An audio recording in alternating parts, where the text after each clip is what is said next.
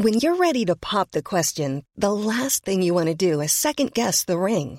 At Bluenile.com, you can design a one of a kind ring with the ease and convenience of shopping online. Choose your diamond and setting. When you find the one, you'll get it delivered right to your door. Go to Bluenile.com and use promo code LISTEN to get $50 off your purchase of $500 or more. That's code LISTEN at Bluenile.com for $50 off your purchase.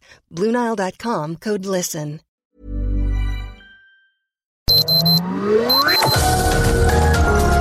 Heraldo Media Group presenta Sergio Sarmiento y Lupita Juárez. Información veraz y oportuna con un toque personal y humano. Por El Heraldo Radio, donde la H suena y ahora también se escucha.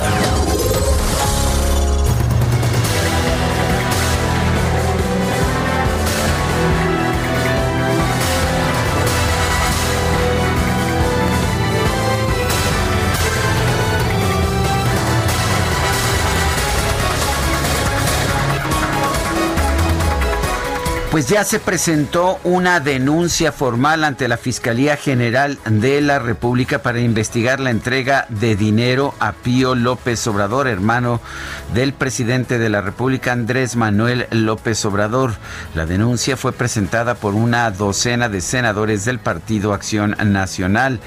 Eh, las senadoras Xochitl Galvez y Kenia López entregaron la denuncia y señalaron que los videos en los que David León Romero que figuraba como asesor en comunicación del gobierno de Chiapas, entrega un sobre y una bolsa, una bolsa con dinero a Pío López puede representar al menos tres delitos, peculado electoral, lavado de dinero y financiamiento ilícito a la campaña de Andrés Manuel López Obrador. Que se investigue, dijeron, lo que todo México vio en televisión, donde claramente un funcionario le está dando dinero al hermano del presidente. Es súper delicado, es grave, sobre todo de un hombre que dijo que iba a ser diferente y que dijo que su bandera iba a ser el combate a la corrupción, es lo que señaló la senadora Xochitl Galvez. Son las 7 de la mañana con un minuto, hoy es martes.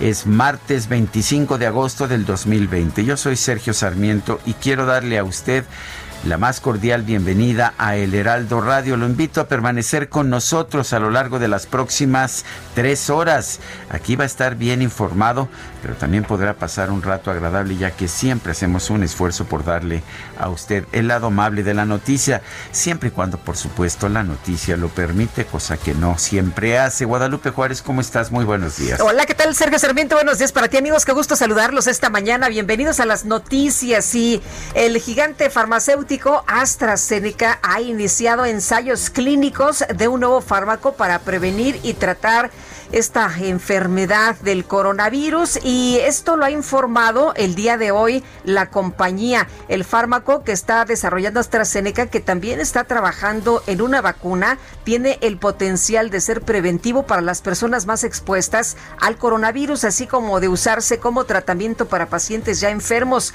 La empresa que al margen de ese estudio está desarrollando una posible vacuna contra el coronavirus junto con la Universidad de Oxford ha señalado que fármaco conocido como AZD7442 es una combinación de dos anticuerpos monoclonales, anticuerpos idénticos y según la firma el ensayo en el que participan 48 voluntarios entre 18 y 55 años en el Reino Unido tiene como objetivo establecer su seguridad y la reacción de esa medicina en el organismo. En este ensayo añade es un importante hito en el desarrollo del fármaco dado que tiene el potencial de ser preventivo para las personas más al coronavirus, así como la posibilidad de tratar a pacientes ya enfermos de COVID-19. Y bueno, no que hubiera mucha sorpresa, pero de una vez les digo, ya es oficial, Donald Trump es el candidato republicano a la presidencia de los Estados Unidos en los comicios que tendrán lugar el próximo 3 de noviembre. El mandatario de los Estados Unidos hizo una aparición sorpresa ante un grupo de delegados reunidos en el Centro de Convenciones de Charlotte, en Carolina del Norte. La reunión, la convención se está llevando a cabo pues casi casi totalmente de forma virtual, aunque sí hay algunas personas reunidas allá en Charlotte. Y bueno, dijo, como ha venido sosteniendo, que los demócratas preparan un fraude electoral a través de los votos por correo y bueno, pues ya se ya ya ha sido votado, ya es candidato a la presidencia de Estados Unidos y continúa continúa manteniendo pues muchos de los desplantes eh, de prepotencia que lo hacen muy popular entre los republicanos, pero que hacen que sea rechazado por mucha gente más. Son las 7 de la mañana con 5 minutos.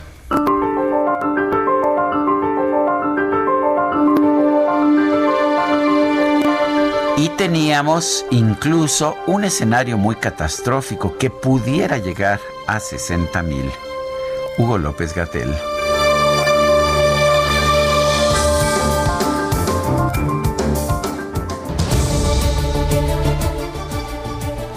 Y nuestras preguntas, ya sabe usted que nos gusta preguntar. Ayer temprano en la mañana preguntábamos, ante la pandemia, ¿tiene razón la CEP? En regresar a clases a distancia. Nos dice que sí, 78.3% de quienes respondieron dijeron que no, 16.4%. ¿Quién sabe? 5.2%. Recibimos recibimos 6.997 votos. Y esta mañana ya hice mi pregunta temprano en la mañana en mi cuenta personal de Twitter arroba Sergio Sarmiento. La pregunta es, ¿debe una consulta popular definir si se enjuicia o no a los expresidentes? Hemos recibido, bueno, para empezar vamos a dar las respuestas, que sí nos dice 6.6%, sí debe haber una consulta popular, que no 92.4%, quién sabe, 1%. En 38 minutos hemos recibido 2.194 votos. Las destacadas del Heraldo de México. Y ya está lista Itzel González con las destacadas de esta mañana. Itzel, ¿cómo te va? Buenos días. Lupita, Sergio, amigos, muy buenos días. Excelente martes, martes 25 de agosto del 2020. Se nos acaba el mes, pero lo que no se acaba es la información y la información que se publica el día de hoy en el Heraldo de México. Así que, ¿qué les parece si comenzamos con las destacadas? En primera plana, corrupción suman quinta denuncia a Lozoya. Se trata de 82 millones de pesos desviados desde Pemex y la Universidad Popular de la Chontalpa. Revisan otros casos. País, presidente impulsa rifa desde avión. López Obrador se sube a la ex aeronave presidencial y pide a la ciudadanía hacer historia comprando un cachito de lotería. Ciudad de México contra delincuencia, destaca logros en seguridad. Claudia Sheinbaum recuerda que recibió la ciudad con cuatro homicidios diarios. Hoy se reportan 2.5 al día. Estados, mala nutrición. Pandemia debilita ley contra chatarra. La estadía en casa hace poco eficiente limitar el consumo de alimentos calóricos, advierten. Orbe, Convención Republicana, alerta de fraude masivo. Donald Trump dijo que los demócratas se quieren robar la elección con el pretexto de la pandemia del COVID-19. Meta, nueva normalidad, renovarse o morir. Fans de cartón en estadios y juegos con realidad virtual destaca en la era del COVID-19. Y finalmente, en mercados, industria de la construcción, caída histórica del empleo. En 19 meses del sexenio, este sector registra una caída promedio anual de 10.3%, la mayor desde la administración de Cedillo. Lupita, Sergio, amigos, hasta aquí las destacadas del Heraldo. Feliz martes. Igual para ti, muchas gracias, Isel. Buenos días. Son las 7 con 9. Me quieren agitar, me incitan a gritar. Soy como una roca, palabras no me tocan. Adentro hay un volcán que pronto va a estallar.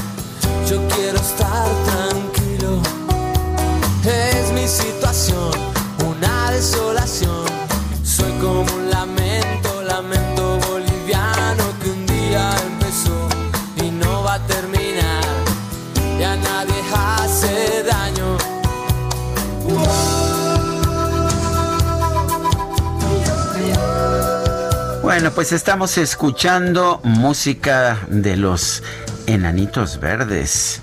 Y bueno, eh, ¿a qué se debe que tenemos a estos enanitos verdes aquí en nuestra música de hoy?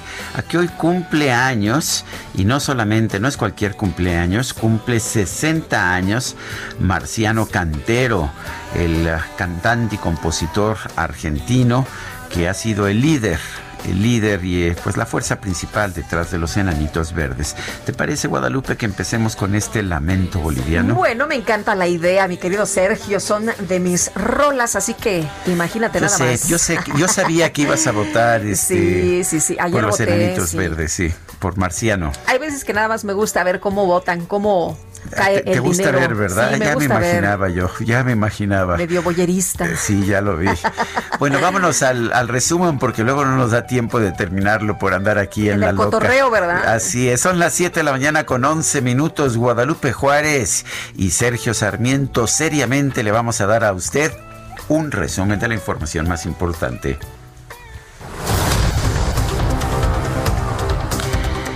Hoy es martes 25 de agosto. El subsecretario de Prevención y Promoción de la Salud, Hugo López Gatel, reconoció que México es el país de la Organización para la Cooperación y el Desarrollo Económico que aplica el menor número de pruebas de COVID-19. Sin embargo, insistió en que no hay una relación entre un mayor número de pruebas y un mejor manejo de la pandemia.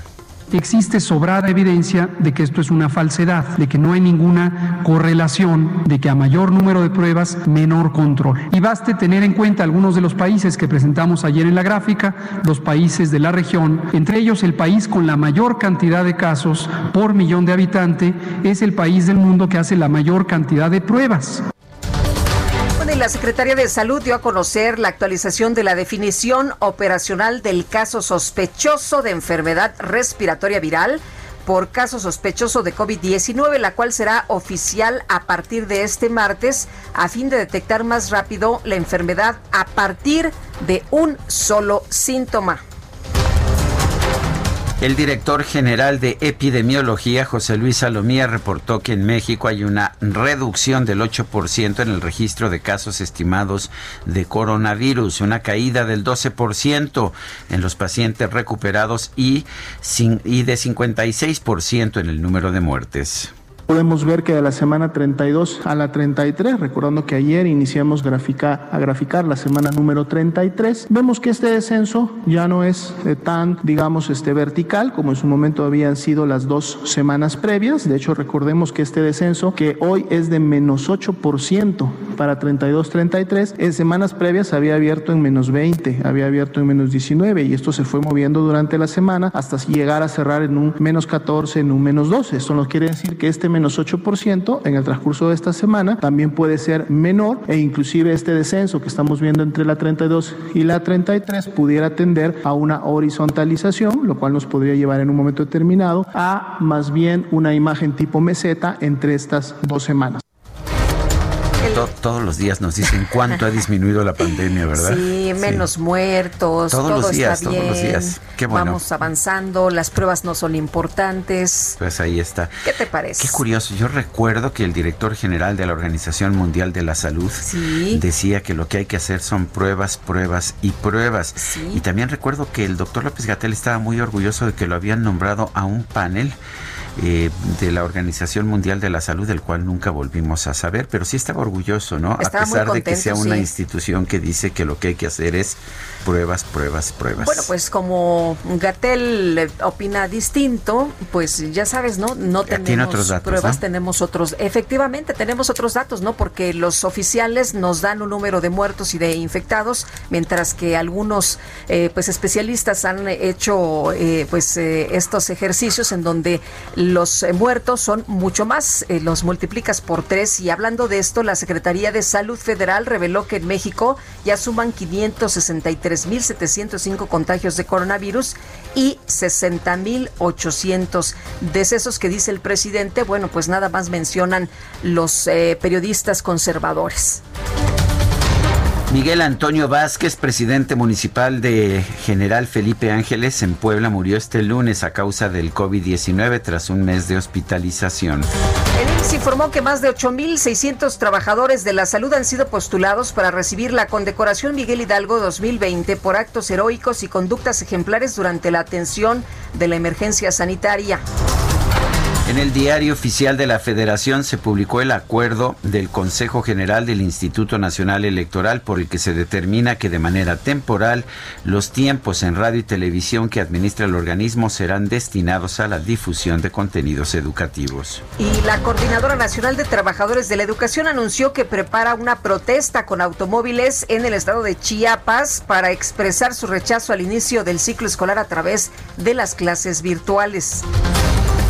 El gobernador de Oaxaca, Alejandro Murat, afirmó que en su estado las clases presenciales se van a retomar hasta que el semáforo de riesgo epidemiológico esté en verde y quienes forman parte del proceso educativo estén de acuerdo en que se regrese a las aulas.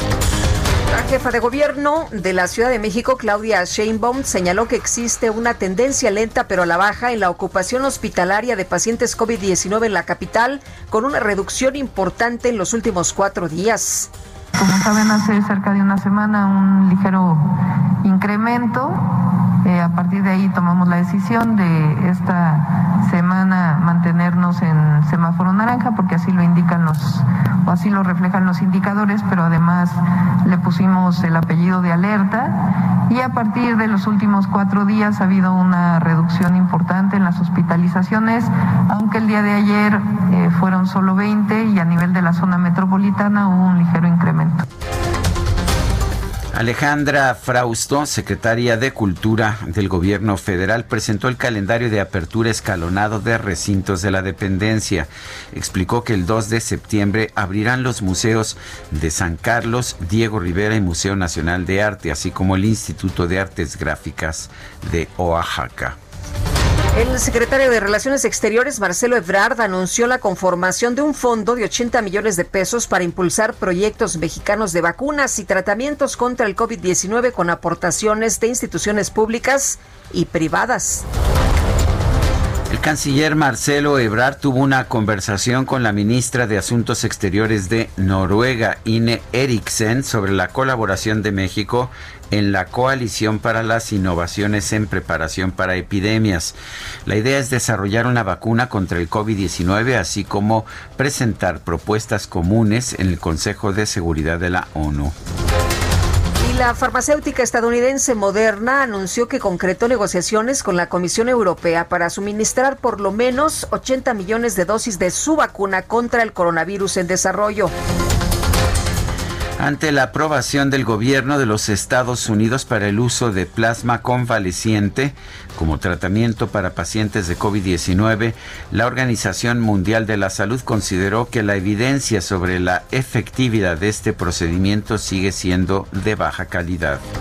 El director del Departamento de Desarrollo de Ciencia y Tecnología de la Comisión Nacional de Sanidad de China, Shen Shongwei, afirmó que desde el pasado 22 de julio el gobierno de ese país autorizó el uso de vacunas experimentales contra el COVID-19 en personal médico y funcionarios para casos de emergencia. A nivel internacional, el conteo de la Universidad Johns Hopkins de los Estados Unidos reporta 23 millones 676 mil casos de COVID-19 y más de 813 mil muertes. Bueno, las senadoras del PAN, Xochitl Galvez y Keria López, presentaron una denuncia de hechos ante la Fiscalía General de la República para que se investigue la entrega de dinero a Pío López Obrador, hermano del presidente de la República, para la realización de asambleas de Morina en Chiapas en el año 2015. El dirigente nacional del PRD, Ángel Ávila, informó que su partido presentó una queja formal ante el INE en contra de Morena y del presidente López Obrador por actos de corrupción relacionados con financiamiento, un financiamiento privado de ese partido. Alberto Elías Beltrán, ex encargado de despacho de la PGR, presentó el 18 de agosto una demanda de amparo para impugnar el inicio de un procedimiento de responsabilidad administrativa en su contra por parte de la Secretaría de la Función Pública. La unidad de inteligencia financiera informó que bloqueó las cuentas bancarias de Antorcha Campesina en el Estado de México, así como del líder de la organización en Puebla, Juan Manuel Celis, por presuntos movimientos financieros irregulares por 1.646 millones de pesos. Un tribunal federal ordenó resolver de nuevo si José Luis Abarca, exalcalde de Iguala, y su esposa María de los Ángeles Pineda deben o no continuar procesados por delincuencia organizada y lavado de dinero debido a que no les informaron la identidad de dos testigos que declararon en su contra.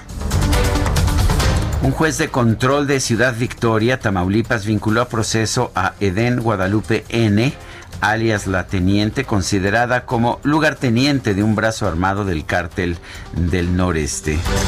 El colectivo Ni Una Menos protestó ante la Fiscalía General de la Ciudad de México para exigir justicia por el feminicidio del estudiante del Instituto Politécnico Marichuy ocurrido en 2016. La fiscal capitalina Ernestina Godoy señaló que hubo negligencia de las autoridades que atendieron el caso, por lo que se buscará sancionar a los responsables. El senador Samuel García anunció su renuncia a Movimiento Ciudadano y a sus aspiraciones a la candidatura por el gobierno de Nuevo León. Acusó al diputado local Luis Donaldo Colosio Riojas de actuar de manera oportunista en su contra, luego de que se difundió un video donde hace comentarios machistas. A través de redes sociales, el presidente López Obrador llamó a la ciudadanía a comprar un boleto de la rifa del avión presidencial que se realizará el 15 de septiembre a fin de recaudar fondos para fortalecer el sector salud.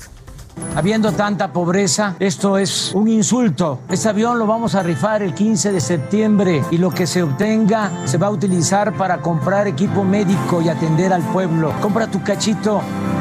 Hagamos historia. Y habiendo tantos temas importantes, no será un insulto estar vendiendo el eh, cachito que es del avión, que ni siquiera se va a rifar el avión, una rifa no rifa. El presidente de los Estados Unidos, Donald Trump, fue nombrado oficialmente como candidato presidencial del Partido Republicano para las elecciones del 3 de noviembre. En información económica, el INEGI dio a conocer información sobre el valor de la de la construcción en el pasado mes de junio.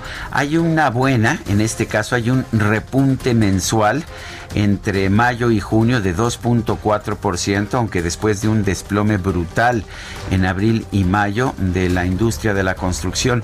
La caída de largo plazo, sin embargo, no se detiene.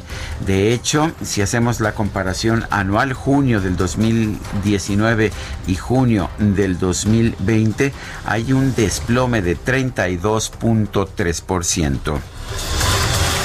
Adelante, Sergio, con la de deportiva, bueno, pues con vámonos, esta nota. Vámonos, esta nota yo creo que me la tenían preparada en especial. Gracias, Ángel, por pensar en mí en información deportiva. Los cachorros de Chicago se convirtieron en la segunda franquicia de las grandes ligas en registrar, escuche usted, a ver, Lupita, por favor, escucha, Sí, sí, sí. 11 mil victorias luego de vencer por 9 a 3 a los Tigres de Detroit. Sí, efectivamente 11 mil victorias de los cachorros, de los cachorros de Chicago. Son las 7 de la mañana con 23 minutos y bueno, ya es legión el número de emisoras que nos escuchan aquí en el Heraldo Radio. La más reciente adquisición, la más reciente incorporación a este grupo, allá en el 104.3 de FM, La Laguna. Y bueno, pues también gracias a nuestros amigos de, de Campeche que nos escuchan en el 101.3 de FM, pero también en el 950 de AM. Allá en Monterrey, 90.1 de FM. En Ciudad de México, 98.5 de FM en Texcoco, 89.3 de FM en Guadalajara, Jalisco. Ajúa, 100.3 de FM en Tampico, 92.5 en Acapulco, 92.1, Villahermosa 106.3, Valle de México 540 de AM, Tijuana 1700 de AM, allá en McAllen, Texas 91.7 de FM HD4 y en Brownsville, Texas 93.5 de FM HD4. A todos ustedes amigos, gracias y si nos quieren mandar un mensaje por WhatsApp, puede ser un mensaje pues de voz o un mensaje escrito, el teléfono 55 20 10 96 47. Guadalupe Juárez y Sergio Sarmiento estamos en el Heraldo Radio. Es mi situación, una desolación.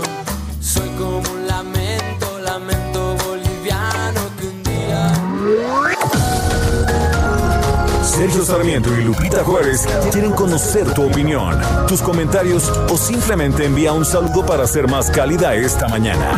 Envía tus mensajes al WhatsApp 5520 109647.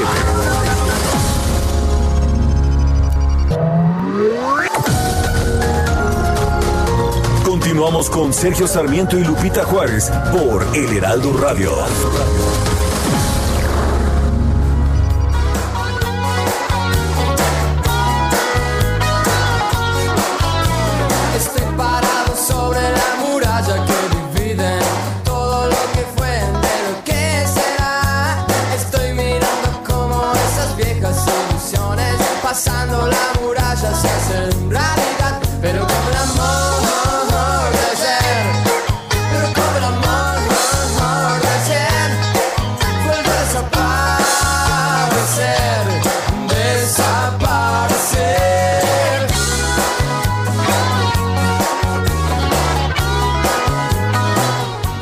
Probadita de la música de los Enanitos Verdes. Hoy cumple años, cumple 60 años. Marcianito, Marciano Cantero, el líder de los Enanitos Verdes. Nació en Mendoza, allá en Argentina, el 25 de agosto de 1960. Como se desangra un nuevo Esta es la muralla verde.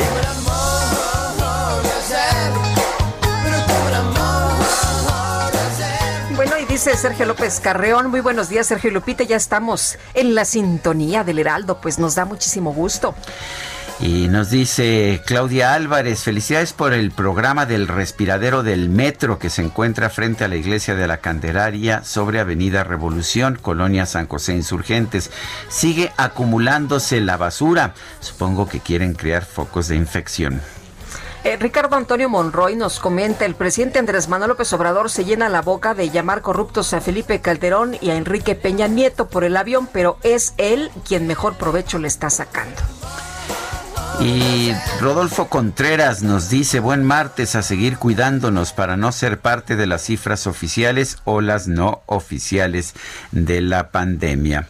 Son las 7 de la mañana con 32 minutos. Ayer comenzó el programa Aprende en Casa 2 como parte de la modalidad a distancia que la Secretaría de Educación Pública está aplicando para este nuevo ciclo escolar. Ángel Díaz Barriga es investigador emérito del Instituto de Investigaciones sobre la Universidad y la Educación de la UNAM. Eh, maestro Díaz Barriga, buenos días, gracias por tomar esta llamada. Sergio, buenos días, un gusto estar contigo y con tu audiencia. A ver, fue el primer día, eh, estuve yo monitoreando, viendo los distintos programas, me parecieron de calidad muy diversa, algunos atractivos, otros no, muchos importados, había argentinos, había españoles, pero eh, ¿cómo, ¿cómo está viendo un especialista como usted, maestro, eh, lo que se, eh, lo que ha sido hasta este momento, en el primer día de clases, este programa Aprende en, en Casa 2? Mira, la verdad es lo que yo alcancé a ver, me pareció entre infantilizado, entre aburrido, entre soso, este, pensando que el alumno podría hacer determinadas actividades, este, digamos, este, de la noche a la mañana, o bien, este, yo me decía, ¿por qué, por ejemplo, este profesor está recomendando, bueno, no sé si sea profesor en primer lugar, pero ¿por qué está recomendando la página 92 del libro de historia? O sea, me parecía un poco como, eh, como fuera de foco, francamente, ¿no? Eh, Maestro, en el caso de, los eh, cursos estos de la primera fase que supongo que usted vio y a, esta Aprende en Casa 2, ¿hay alguna diferencia? ¿Se aprendió algo? ¿Se ajustó algo? Eh, sí se aprendió, yo diría desde el punto de vista, digamos, de la manufactura del, del programa. Creo que no se explota toda la experiencia mexicana, porque habría que recordar que México tiene eh, telesecundaria desde 1968. Esto es, México ya tiene una experiencia muy amplia en telesecundaria.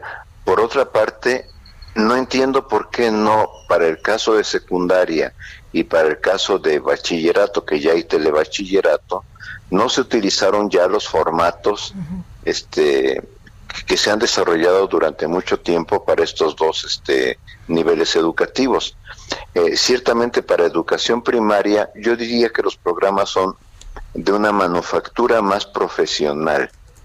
Sin embargo, eh, lo que yo cuestiono, y por eso digo que un poco sosos, un poco aburridos, un poco entre infantilizados o juguetones, pero no en el sentido lúdico del juego, sino en el sentido de intentar pensar que si dicen cosas este, simplonas, eh, a los alumnos les van a interesar. ¿Qué es lo que no se aprendió? Que si queremos aprendizajes significativos en una condición, sobre todo me refiero ahorita sí para educación primaria y para preescolar, en una condición este, de, eh, de, no estar en, en la escuela, este, habría que haber acercado más los contenidos a la realidad que está viviendo el niño. Y en ese sentido, abandonar un poco el libro de texto y el plan de estudios. Y quizá en algún momento incluso disminuir asignaturas.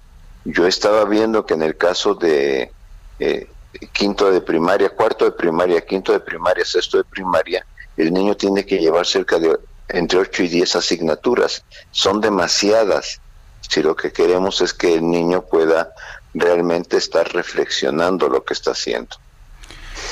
hay quien señala que pues que no había otra opción, que había que regresar a clases y quizás no había suficiente tiempo para pues para hacer una producción más refinada de, de los materiales. ¿Qué opina? Este, ciertamente, pero también pienso que, se, mm, que no se aprovechó, sobre todo el mes de julio y, parte de agosto, bueno, y, yo creo que desde la segunda semana de junio, para explorar cuáles eran las mejores experiencias que habían tenido los maestros con los alumnos. Esto es, lo que los maestros eh, hablan y lo que los maestros hicieron fue trabajar vía WhatsApp, haciendo en general en educación preescolar y primaria, haciendo grupos con los padres de familia y por este medio estarse comunicando con los alumnos, enviando tareas y recibiendo tareas. Yo diría que el 80% del país en general trabajó utilizando el WhatsApp y en la televisión no se aprovecha esta experiencia.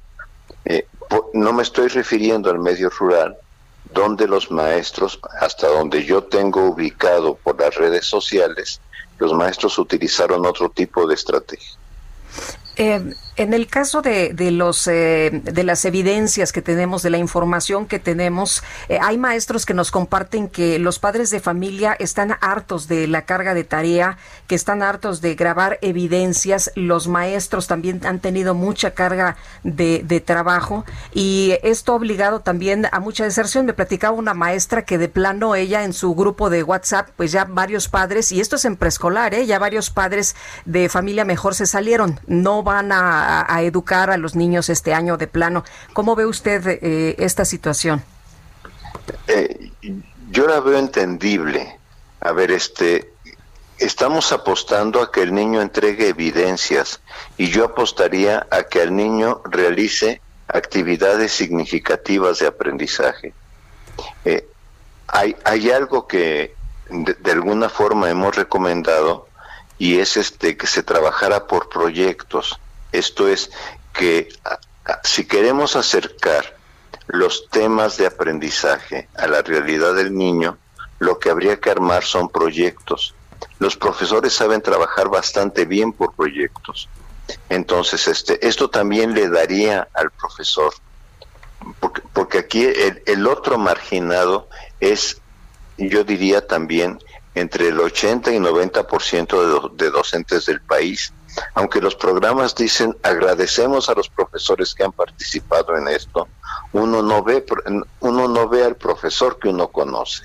Esto es, uno no ve al profesor que uno eh, reconoce que ha estado al pendiente de sus estudiantes. Y en cambio, lo que importa es entregar una evidencia, una evidencia que, que además el maestro tiene que juntarla para enviarla a la dirección y a la supervisión escolar como si el eje del trabajo fuera estar fiscalizando lo que hacen los niños y no tanto estar impulsando un aprendizaje que para ellos sea más, más real, ¿no? Pues yo quiero agradecerle, maestro Ángel Díaz Barriga, investigador emérito del Instituto de Investigaciones sobre la Universidad y la Educación de la UNAM. Gracias. Sergio, un gusto de estar contigo. Bueno, y padres de familia fueron requeridos al 100% para estar al pendiente de que sus hijos tomaran clases por televisión. Híjole, estar pendientes al 100% pues se me hace muy complicado. Gerardo Suárez, ¿qué tal?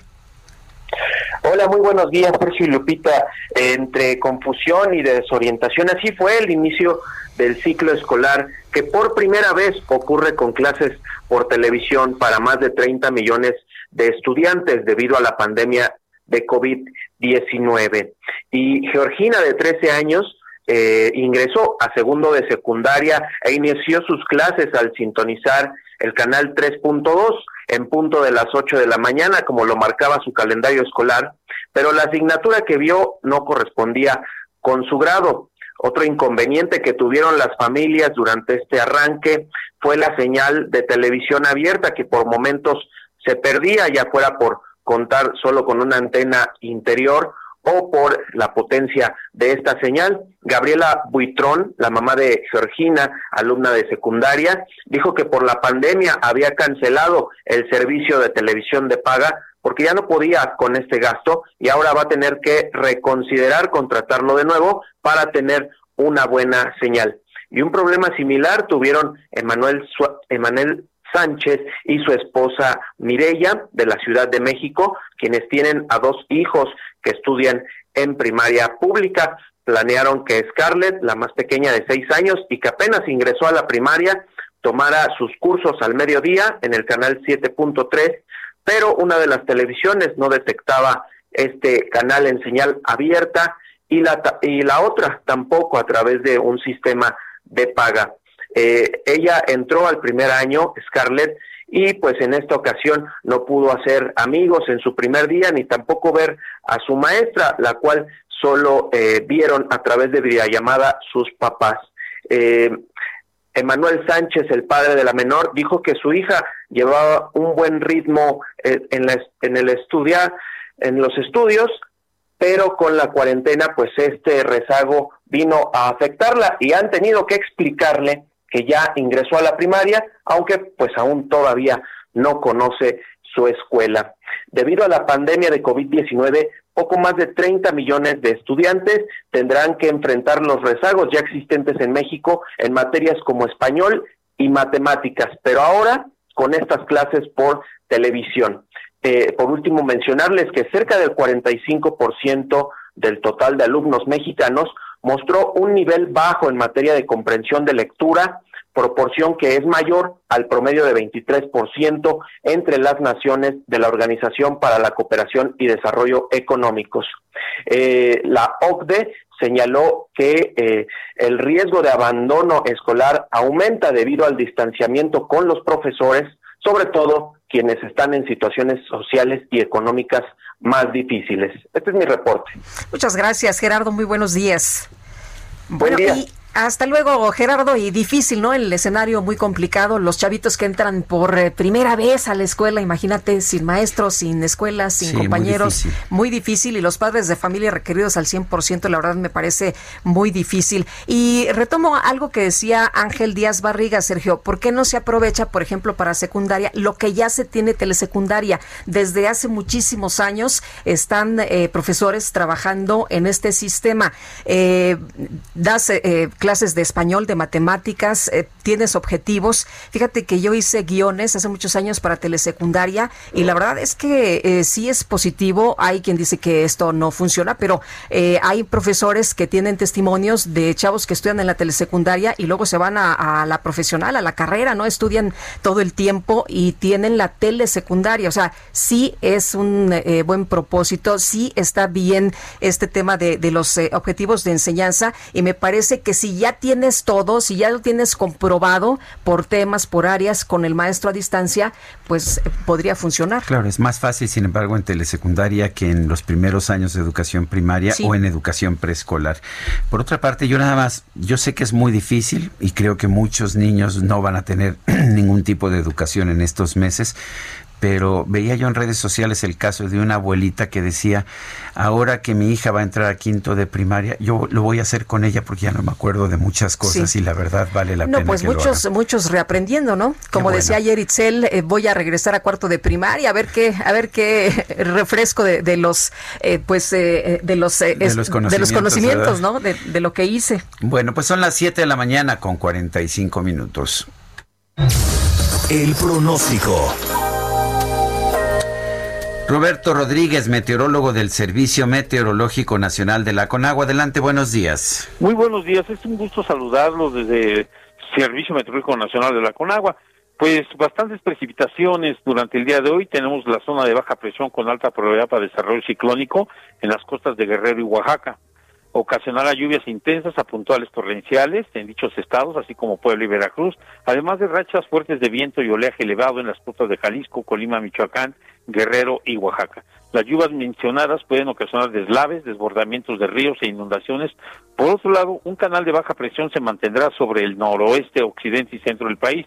En interacción con estabilidad niveles medios de la atmósfera provocará tormentas puntuales intensas en Nayarit, Jalisco, Colima y Michoacán, así como lluvias fuertes a puntuales muy fuertes, descargas eléctricas y rachas de viento y posibles granizadas en zonas del noroeste, norte, occidente y centro de la República Mexicana incluyendo lo que es el Valle de México, y un segundo canal de baja presión sobre el litoral del Golfo de México originará lluvias muy fuertes a puntuales intensas, actividad eléctrica y rachas de viento al paso de las tormentas en Chiapas y Tabasco, Campeche, Yucatán y Quintana Roo. Y finalmente un sistema de alta presión en niveles medios de la atmósfera mantendrá temperaturas superiores a 40 en Baja California, Sonora, Chihuahua y Sonora. Por otro lado, como información adicional, pues lo que era la tormenta tropical Laura, que, si que se dirige hacia las costas de Estados Unidos, se ha intensificado a huracán categoría 1 y su centro se localiza a 235 kilómetros al noreste de Cabo San Antonio, Cuba, y a 215 kilómetros al nor-noreste de Cabo Catoche, Quintana Roo. Será la información meteorológica desde el Servicio Meteorológico Nacional de la Conagua y un gusto saludarlos. Roberto Rodríguez, muchas gracias. Al contrario, un, un gusto saludarlos. Igualmente, muy buenos días. Y vámonos a Palacio Nacional. Augusto Atempa nos informa de los temas que trata el presidente Andrés Manuel López Obrador y sus invitados. Cuéntanos, Augusto. Lupita Sergio, muy buenos días. Inició esta conferencia con el secretario de Salud, Jorge Alcocer, resaltando las enfermedades crónicas que sufre la población mexicana. Y es que para las autoridades de salud, la cifra de más de 60 mil muertes por COVID tiene que ver con estas enfermedades crónicas. Según el subsecretario Hugo López Gatel, más del 80% de las personas que han fallecido por este virus tenían este tipo de enfermedades. También resaltó que ante la pandemia las autoridades de salud han rescatado a los hospitales pues se han presentado o se presentaba una severa crisis en cuanto a la capacidad eh, de camas e instrumentos. Ahora, al enfrentar el COVID, se ha mejorado ese sistema de salud. El subsecretario, el subsecretario López Gatel volvió a defender que la curva epidémica ha descendido en esta semana y eh, nos encontramos en una semana 35, pero mostró la cifra que desde la semana 29 a la 33 ha descendido esta curva epidémica, principalmente 28 entidades quienes registran una baja de al menos dos semanas consecutivas. Esto eh, referente a la hospitalización, tanto también como de funciones. También se habló acerca del número de pruebas que se han hecho. Negó el subsecretario López Gatel que pues la reducción de casos tenga que ver con la reducción de pruebas e informó que hay menos pruebas porque pues hay menos enfermos, así lo dijo. El canciller Marcelo Ebrard afirmó que en conjunto con universidades y bajo mecanismos de cooperación internacional se han resaltado o se ha resuelto apoyar a 19 proyectos para atender la pandemia. Esto eh, ya con la creación de vacunas y nuevos proyectos también para la identificación del COVID. México participa en proyectos de investigación en todo el mundo, principalmente en Italia, y esta semana se recibieron donativos de Alemania y Corea para poder enfrentar el COVID. Estos donativos tienen que ver con pruebas. Esta mañana también se está presentando el proyecto de recuperación del Parque Ecológico Lago de Texcoco, el cual tiene como objetivo recuperar las más de 12.000 hectáreas que hay en este terreno y volverlas de uso público para eh, también para apoyar a, los habitantes que viven en, esa zona. En este momento se está hablando acerca de ese proyecto y nosotros estamos muy pendientes para ver qué se dice acerca de ello. Muy bien. Mi reporte. Augusto, muchas gracias por el reporte. Muy buenos días. Pues nada nuevo, ¿no? De lo que dice López eh, Gatel con respecto al tema de la pandemia, que, las, que las pruebas no son importantes y que las pruebas eh, que no están bajando los contagios porque hay menos pruebas. Eh, vamos a enlazarnos, ¿te parece, Guadalupe Juárez, a la conferencia de prensa que se está llevando a cabo esta mañana allá en Palacio Nacional? Escuchemos. Esto es una vista del lago Namorcarrillo con la laguna de Jalapango y Texcoco Norte y, este, y al norte la, la Ciénaga de San Juan. Adelante. Esto es un momento típico del parque, una zona de esparcimiento, picnics y demás, con ciertos espacios para sombra y vegetación del que puede crecer en la zona. Adelante. Y con esta terminamos la presentación. Muchas gracias a todos.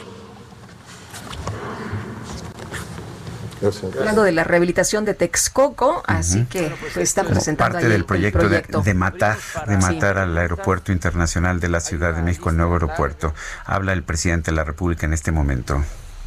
Compañeras, compañeros, se apuntaron ayer. Es que si nos vamos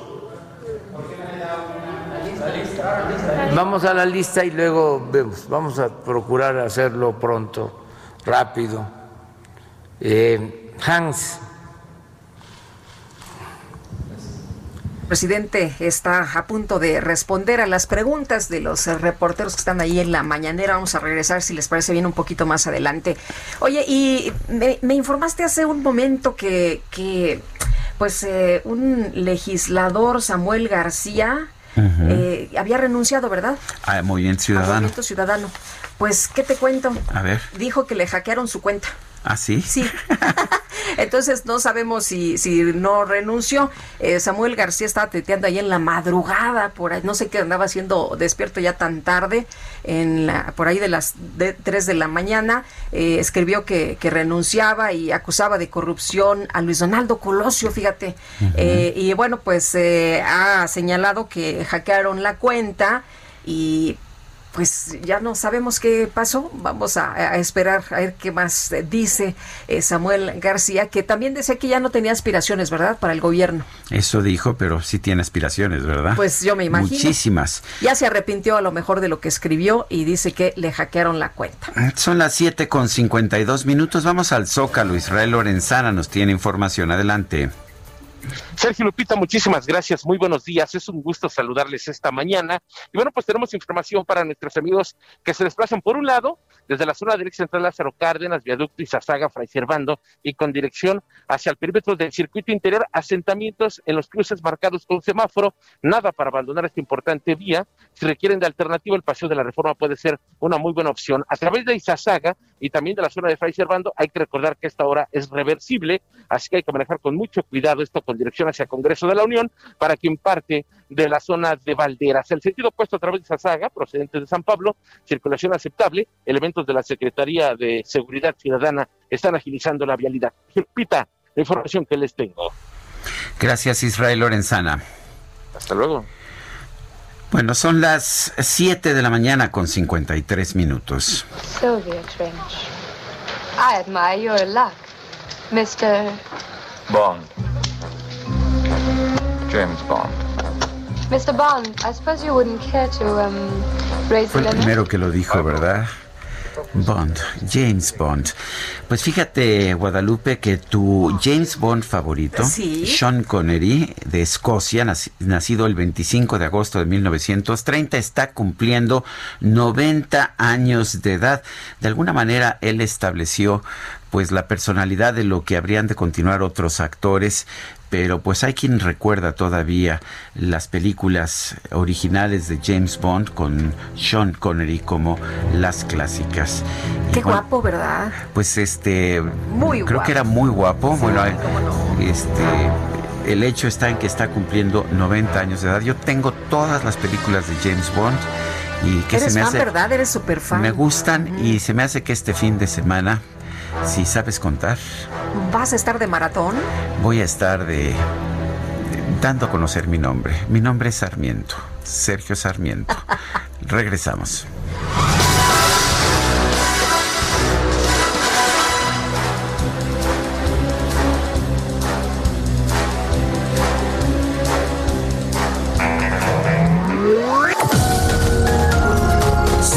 Sarmiento y Lupita Juárez quieren conocer tu opinión, tus comentarios o simplemente envía un saludo para ser más cálida esta mañana.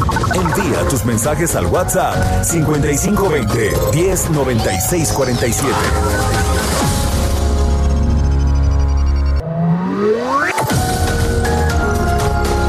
Continuamos con Sergio Sarmiento y Lupita Juárez por El Heraldo Radio.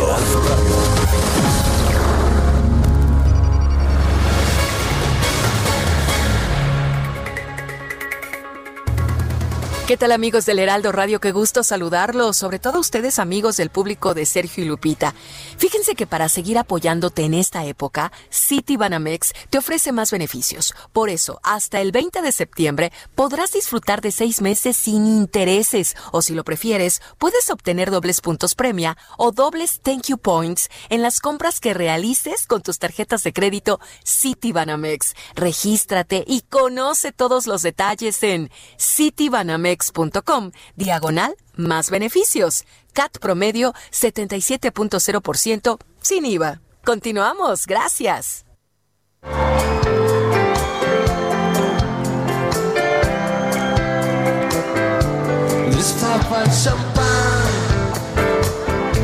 Apaga las luces, dejemos las velas encendidas y afuera las heridas, ya no pienses más en nuestro pasado.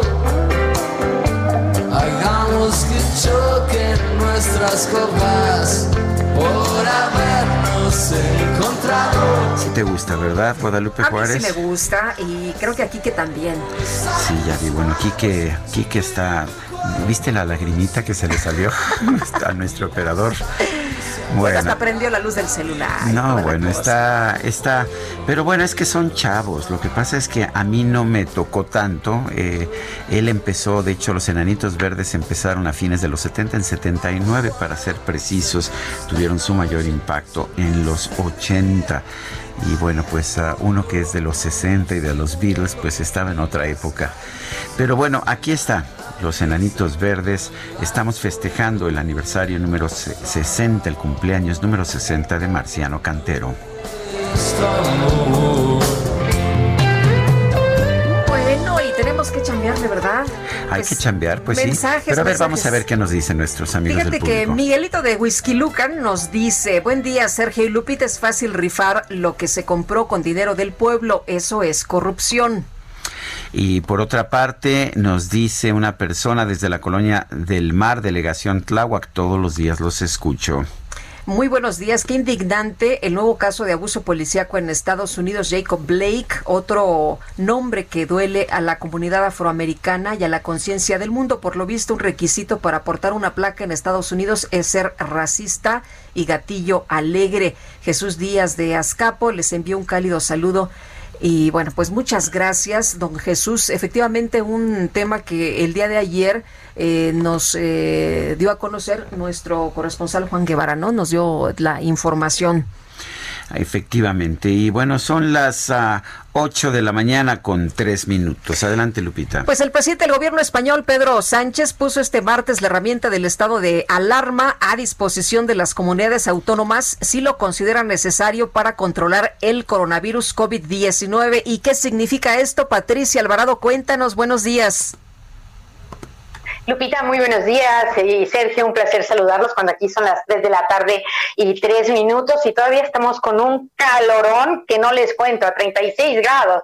Pues eh, efectivamente, el presidente acaba de regresar de vacaciones y ha comparecido ante la prensa para decir que los presidentes de las autonomías, que serían como el equivalente a los gobernadores para nosotros, si consideran que se debe confinar un municipio, un municipio, una ciudad o una región, lo podrán hacer previa comparecencia en el Congreso de los Diputados. Les ha dado absoluta libertad y autonomía. El incremento de contagios por COVID-19 está preocupando. España tiene ya 400 mil casos y el presidente pues declaró que dada esta situación va a poner a disposición 2.000 militares para rastrear los contagios en todo el territorio a fin de ayudar a doblegar esta nueva curva de infecciones que se ha disparado en este mes de agosto en más de un 30%. España está a la cabeza de los rebrotes en Europa, solo superada por el Reino Unido y figura entre las nueve, naciones del mundo con más rebrotes. Eh, pero bueno, a ver, esta cifra claro que asusta mucho, pero aquí hay tres razones que yo señalaría. Primero, se están realizando miles de pruebas a la población de entre 15 y 50 años y están surgiendo muchísimos casos de asintomáticos que están dando positivo. Después ha influido el ocio nocturno, las reuniones familiares y sociales y la movilidad de estas últimas semanas con motivo del verano y también pues las vacaciones. Entonces, eh, todo esto ha contribuido a que la cifra sea como muy espectacular, pero en los hospitales a día de hoy hay 5.500 ingresos en todo el país. Hablamos de una nación de 47 millones de habitantes y los fallecidos son muchísimo menos, muy, muy lejos de casi aquellos mil que se alcanzaban a principios de abril.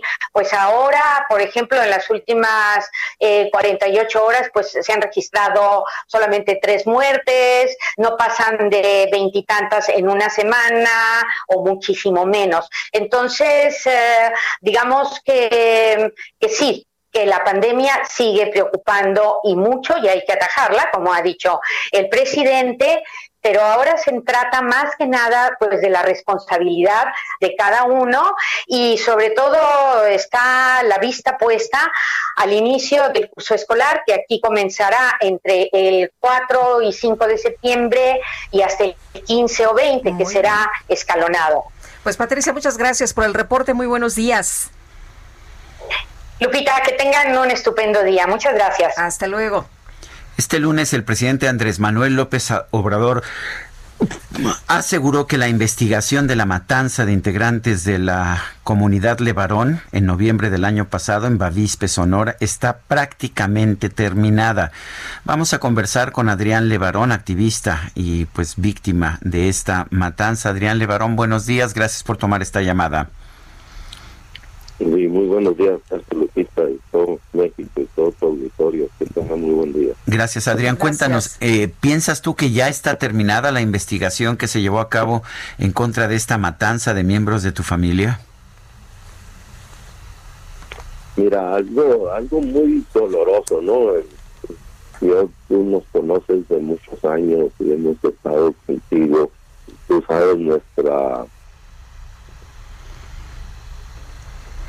Algo pasó ahí con la comunicación, ¿se cortó? Creo que no se escuchaba bien. Bueno, pues ayer el presidente López Obrador se refirió a este caso, dijo que la investigación de la masacre de integrantes de la comunidad Levarón ocurrida por allá en noviembre, pues estaba prácticamente terminada de inmediato. Los eh, Levarón Adrián, el padre de Ronita, que murió, se acordarán ustedes en aquellas condiciones tan terribles, calcinados sus nietos, en fin, eh, una eh, masacre eh, como todas, ¿no?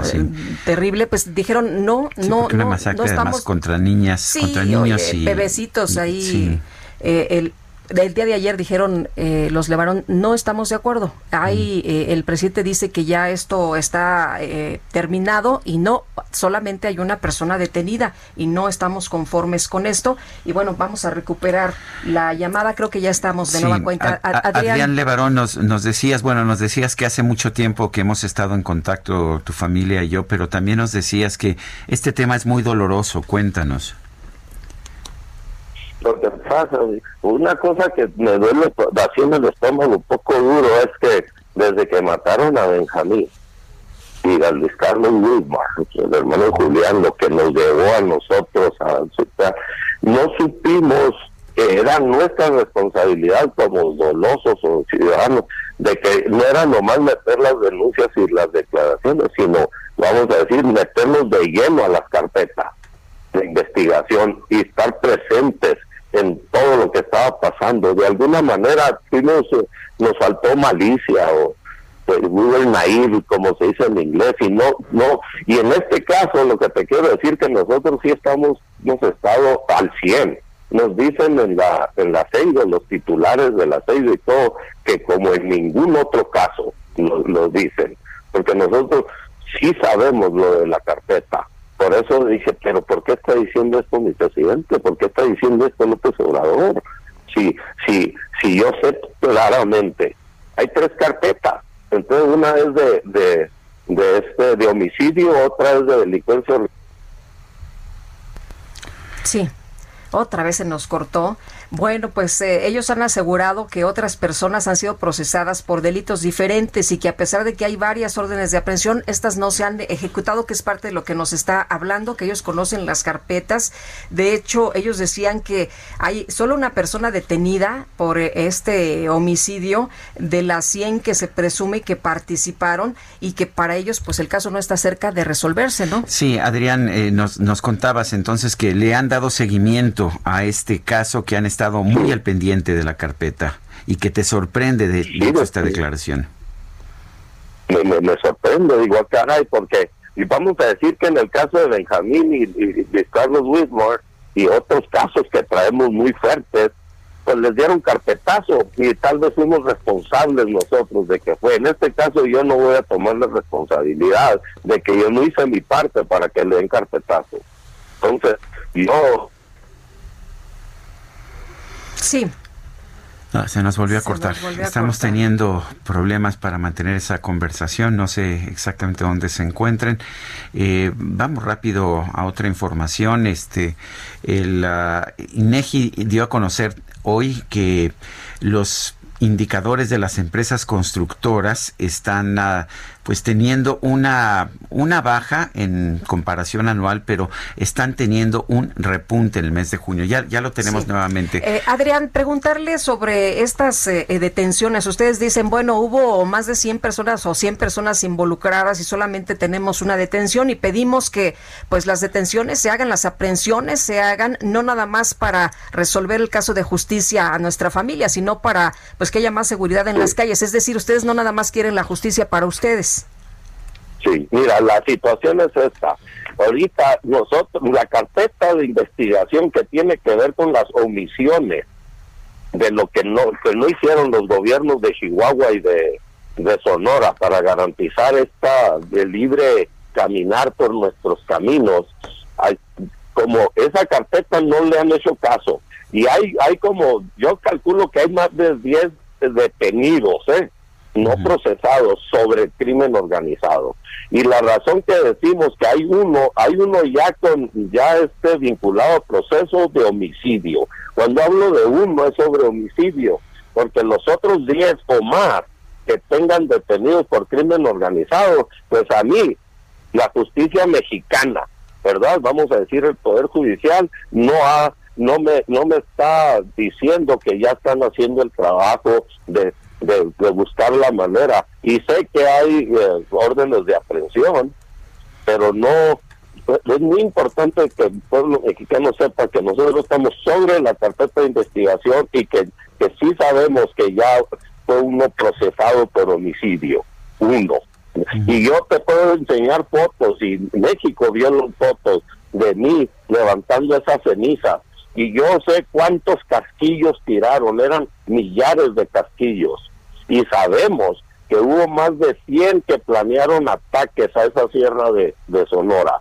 Entonces, para mí esos 100 deben de ser procesados por el homicidio de nuestros hijos, porque de ese tipo de gente son las que están matando todos los días a nuestros hijos y a nuestras familias en, en todo México. Y si este caso, que para mí parece ser que ya es emblemático, yo por nada del mundo voy a dejar que lo que lo, eh, los tiren como un carpetazo y que hablen de él con tanta tanta ligereza.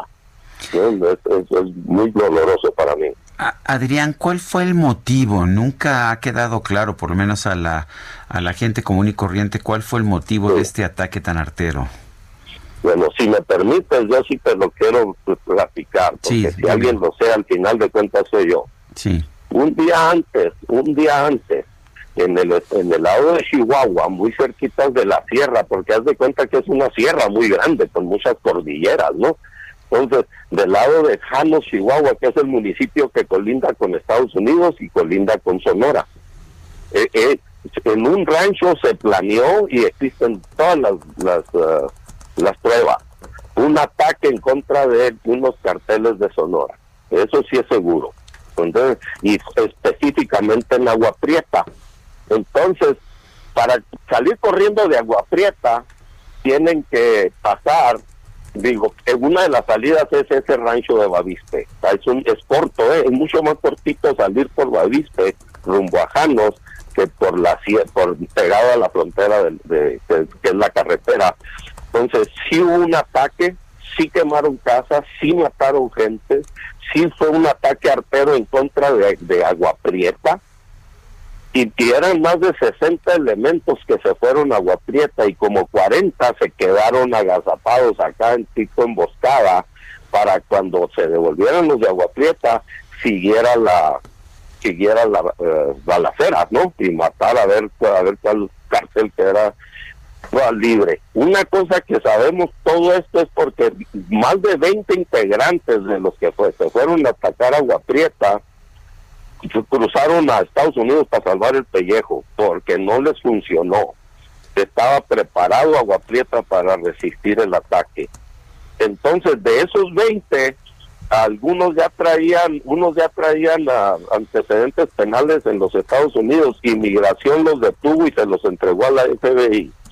Y la FBI ya se los presentó a la, a la, a la Fiscalía Mexicana entonces, ellos han dado datos muy precisos de qué pasó un día antes en la planeación de ese ataque. Entonces, lo que te quiero decir en esto no es un ataque directamente a, la, a mi familia. Yo no quiero decir que, la mafia atacó a los gringos de Sonora, en el rancho La Mora. No fue necesariamente así, pero, pero lo, los, algo muy importante entender en este punto es que en La Mora, cuando cuando los de la línea, los de Chihuahua tumbaron la señal telefónica, los de Sonora, los chicas de Sonora les dicen, fueron a La Mora a, aprovechar el, eh, un, tienen un satelital, sistema eh, satelital de teléfono y de internet. Entonces, porque porque pues el, el alcalde de, de Baviste es de ahí de la Mora y tú sabes cómo se funcionan estas corrupciones, ¿no?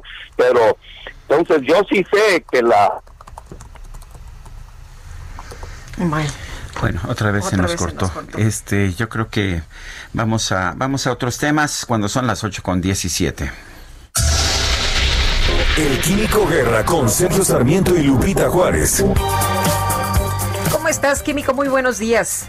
Lupita, buenos días, Sergio. Bueno, otros temas, fíjense. En esta discusión que la administración actual ha desatado sobre la bondad o no de las energías renovables, eh, un tema recurrente y que constantemente me lo preguntan eh, radioescuchas, gente que me conoce, etcétera, es que los parques eólicos resultan dañinos a la vida silvestre porque las aves se estrellan contra las aspas eh, de los aerogeneradores. o sea, como diciendo, mira, no es tan bueno como dice, ¿no? Diversos especialistas y empresas del sector trabajan, Sergio desde hace muchos años en sistemas de prevención de este tipo de accidentes. Ya se han hecho eh, varios eh, estudios, por ejemplo, el hecho de reducir la velocidad de rotación de las aspas con sistemas de transmisión que hacen que aunque la aspa gire muy lento, adentro de la góndola donde está el generador, gira suficientemente rápido, más de 4.000 revoluciones por minuto, para poder generar electricidad, ¿no? Ahora, expertos del Instituto Noruego de Investigación sobre la Naturaleza, NINA, por sus siglas en inglés, acaban de publicar los resultados de sus más recientes investigaciones en este campo, incluyendo soluciones con resultados realmente positivos y muy económicas, Sergio Lupita, fíjense, en uno de los experimentos llevados a cabo en instalaciones del Parque Eólico Smola, en el norte de Noruega, se observó que pintar una de las tres aspas de negro, manteniendo las otras eh, eh, de, blanco, eh, se reduce en 70% el número de accidentes por colisiones en aves. Otra de las soluciones exitosas es la luz ultravioleta, que al estar generando precisamente el aerogenerador y está iluminado con luz ultravioleta que no vemos los seres humanos, no molestan, digamos, al paisaje, pero puede ser detectada por las aves se reduce aún mucho más ese número de colisiones. Ya prácticamente no es tema para los expertos en energía eólica esto de los accidentes con las aves, porque se ha dicho mucho de que, bueno, aves en, peligro de extinción o aves migratorias, etcétera, corren un peligro tremendo al cruzar eh, los, los parques eólicos. Este tema ya está totalmente solucionado y la gente que lo sigue sacando a la luz como si fuera así, digamos, una novedad, pues tiene las intenciones presentes de torpedear esta cuestión de que debemos de transitar hacia una generación de electricidad limpia sin ensuciar nuestra atmósfera. O sea, queda ya totalmente descartado esto de que representan un peligro para las aves los parques eólicos, Sergio Lupita. Bueno, pero a nosotros nos interesa el petróleo. Claro, porque pues ese, ya, ya sabes, ¿no? Como es muy limpio, tenemos mucho, abundante y nunca se nos va a acabar, pues esa es la solución. Pero en fin. Muy bien, gracias, Químico. Al contrario, muy buenos días. Hasta luego, muy buenos días. La jefa de gobierno de la Ciudad de México, Claudia Sheinbaum, destacó los resultados en temas de seguridad en la capital. Manuel Durán nos tiene la información. Manuel, adelante. Hola, muy buenos días, Sergio Lupita. En efecto, eh, ayer la jefa de gobierno habló respecto a los logros que han tenido en materia de seguridad y esto a propósito de, eh, de que se le preguntó acerca de nuevas amenazas al jefe de la policía capitalina Omar García Carcus. Ella considera que estas eh, estos llamados o presuntos llamados del crimen eh, hacia, el, hacia el secretario de Seguridad Ciudadana se deben a que ha, habido resultados en el combate al delito y que pronto van a demostrar este, la, la información al cierre de agosto y que, por ejemplo, en la Ciudad de México los homicidios dolosos han tenido una reducción del 21% más o menos y que, que habían y que tenían por lo y que tienen por lo menos 2.5 homicidios diarios cuando recibieron la administración había alrededor de cuatro calificados de importante el trabajo que se ha hecho en materia de impacto a los grupos delictivos y que, y que tal, y que tal vez por eso sea que haya esta, este tipo de expresiones. El lunes apenas este, el Heraldo de México dio a conocer eh, información del secretariado eh, del Sistema Nacional de Seguridad, donde precisamente a nivel global hay reducción de hasta el 23%, eh, sobre todo en diver, eh, sobre todo en delitos como el secuestro y, otros de alto impacto. También ayer se dio a conocer que las colonias que tienen mayor densidad de, casos COVID en la Ciudad de México van a ser sometidas a, algunas acciones específicas, entre ellas operativos para evitar fiestas eh, clandestinas en domicilios y también operación de, bares fuera de, de norma, Sergio Lupita. Muy bien, pues Manuel Durán, muchas gracias. Hasta luego. Hasta luego, muy buenos días. Sí, en este ciclo escolar, 14 colegios se dieron de baja y 9 mil alumnos se inscribieron al sistema público allá en Nuevo León. Y Daniela García, te escuchamos. Así es, buen día, Lupita, buen día, Sergio. El arranque del nuevo ciclo escolar en Nuevo León a distancia creó para los estudiantes una nueva realidad, sobre todo aquellos de educación básica. 9 mil pasaron de educación privada a educación pública en un evento simbólico de arranque de clases por parte del gobierno del estado que se llevó a cabo por videoconferencia y transmitido por Facebook.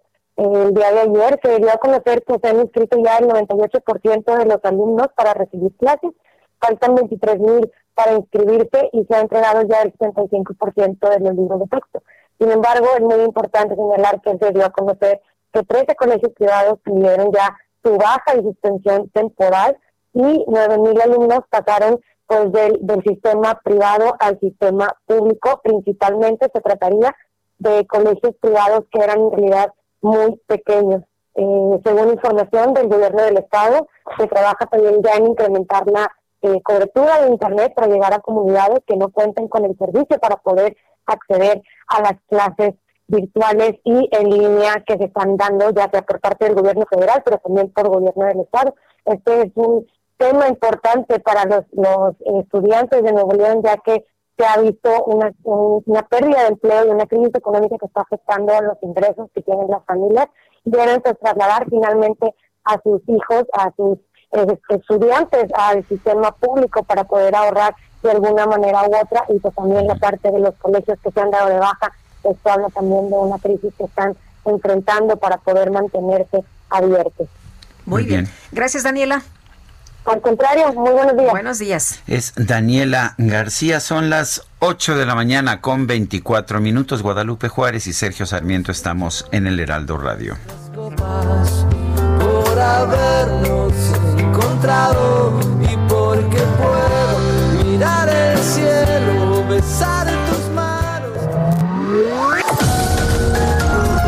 Sergio Sarmiento y Lupita Juárez quieren conocer tu opinión, tus comentarios o simplemente envía un saludo para ser más cálida esta mañana. Envía tus mensajes al WhatsApp 5520 109647.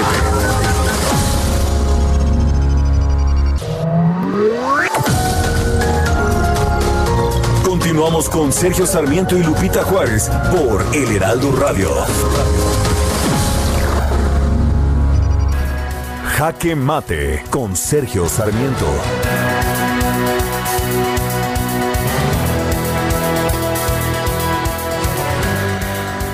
Nos dicen, nos dice el presidente que el avión, el avión presidencial, el TP-01, es un insulto es un insulto al pueblo. Si es así, entonces pues la mayor parte de los gobernantes en todo el mundo insultan a sus pueblos, ya que pues son mayoría los gobernantes del mundo que tienen un avión presidencial y lo tienen por distintas razones, pero principalmente por seguridad, para garantizar las comunicaciones del mandatario y para permitirle eh, poder ah, estar en distintos momentos con mayor prontitud en contacto con la gente. Y sin embargo, eh, vemos que pues gobernantes como el gobernante de Estados Unidos, el presidente de Estados Unidos, el de Rusia, pero también el de España, el de Italia, el de Alemania, pues todos tienen aviones dedicados precisamente al gobernante.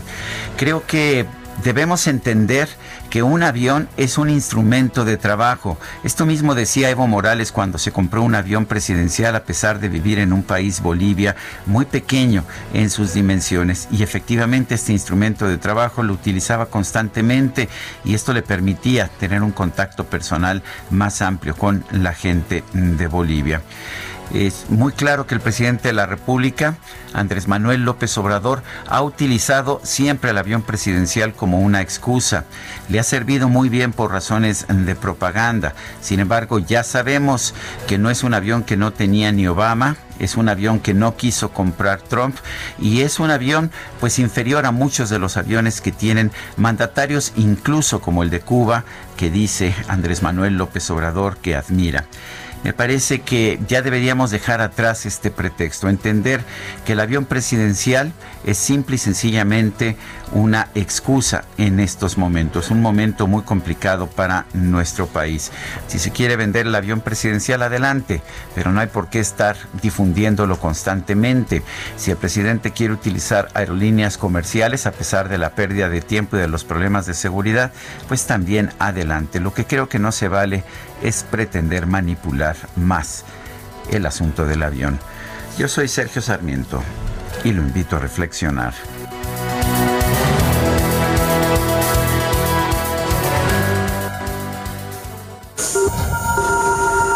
Reporte Metro con Ana Moreno. Ana Moreno, ¿cómo te va? Muy buenos días. Hola, ¿cómo están Lupita, Sergio? Muy buen día. Un saludo a todo su auditorio. Les informo que al momento la red se encuentra operando con afluencia moderada y avance continuo. Tiene un intervalo entre cada tren de cuatro minutos aproximadamente.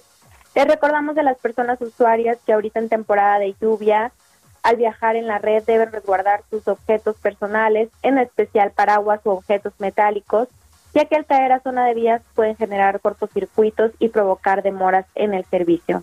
También les pedimos que anticipen su viaje. Para evitar contratiempos debido a que algunas taquillas continúan cerradas, les sugerimos anticipar la compra o recarga de su tarjeta en las máquinas expendedoras que se encuentran instaladas en 88 estaciones.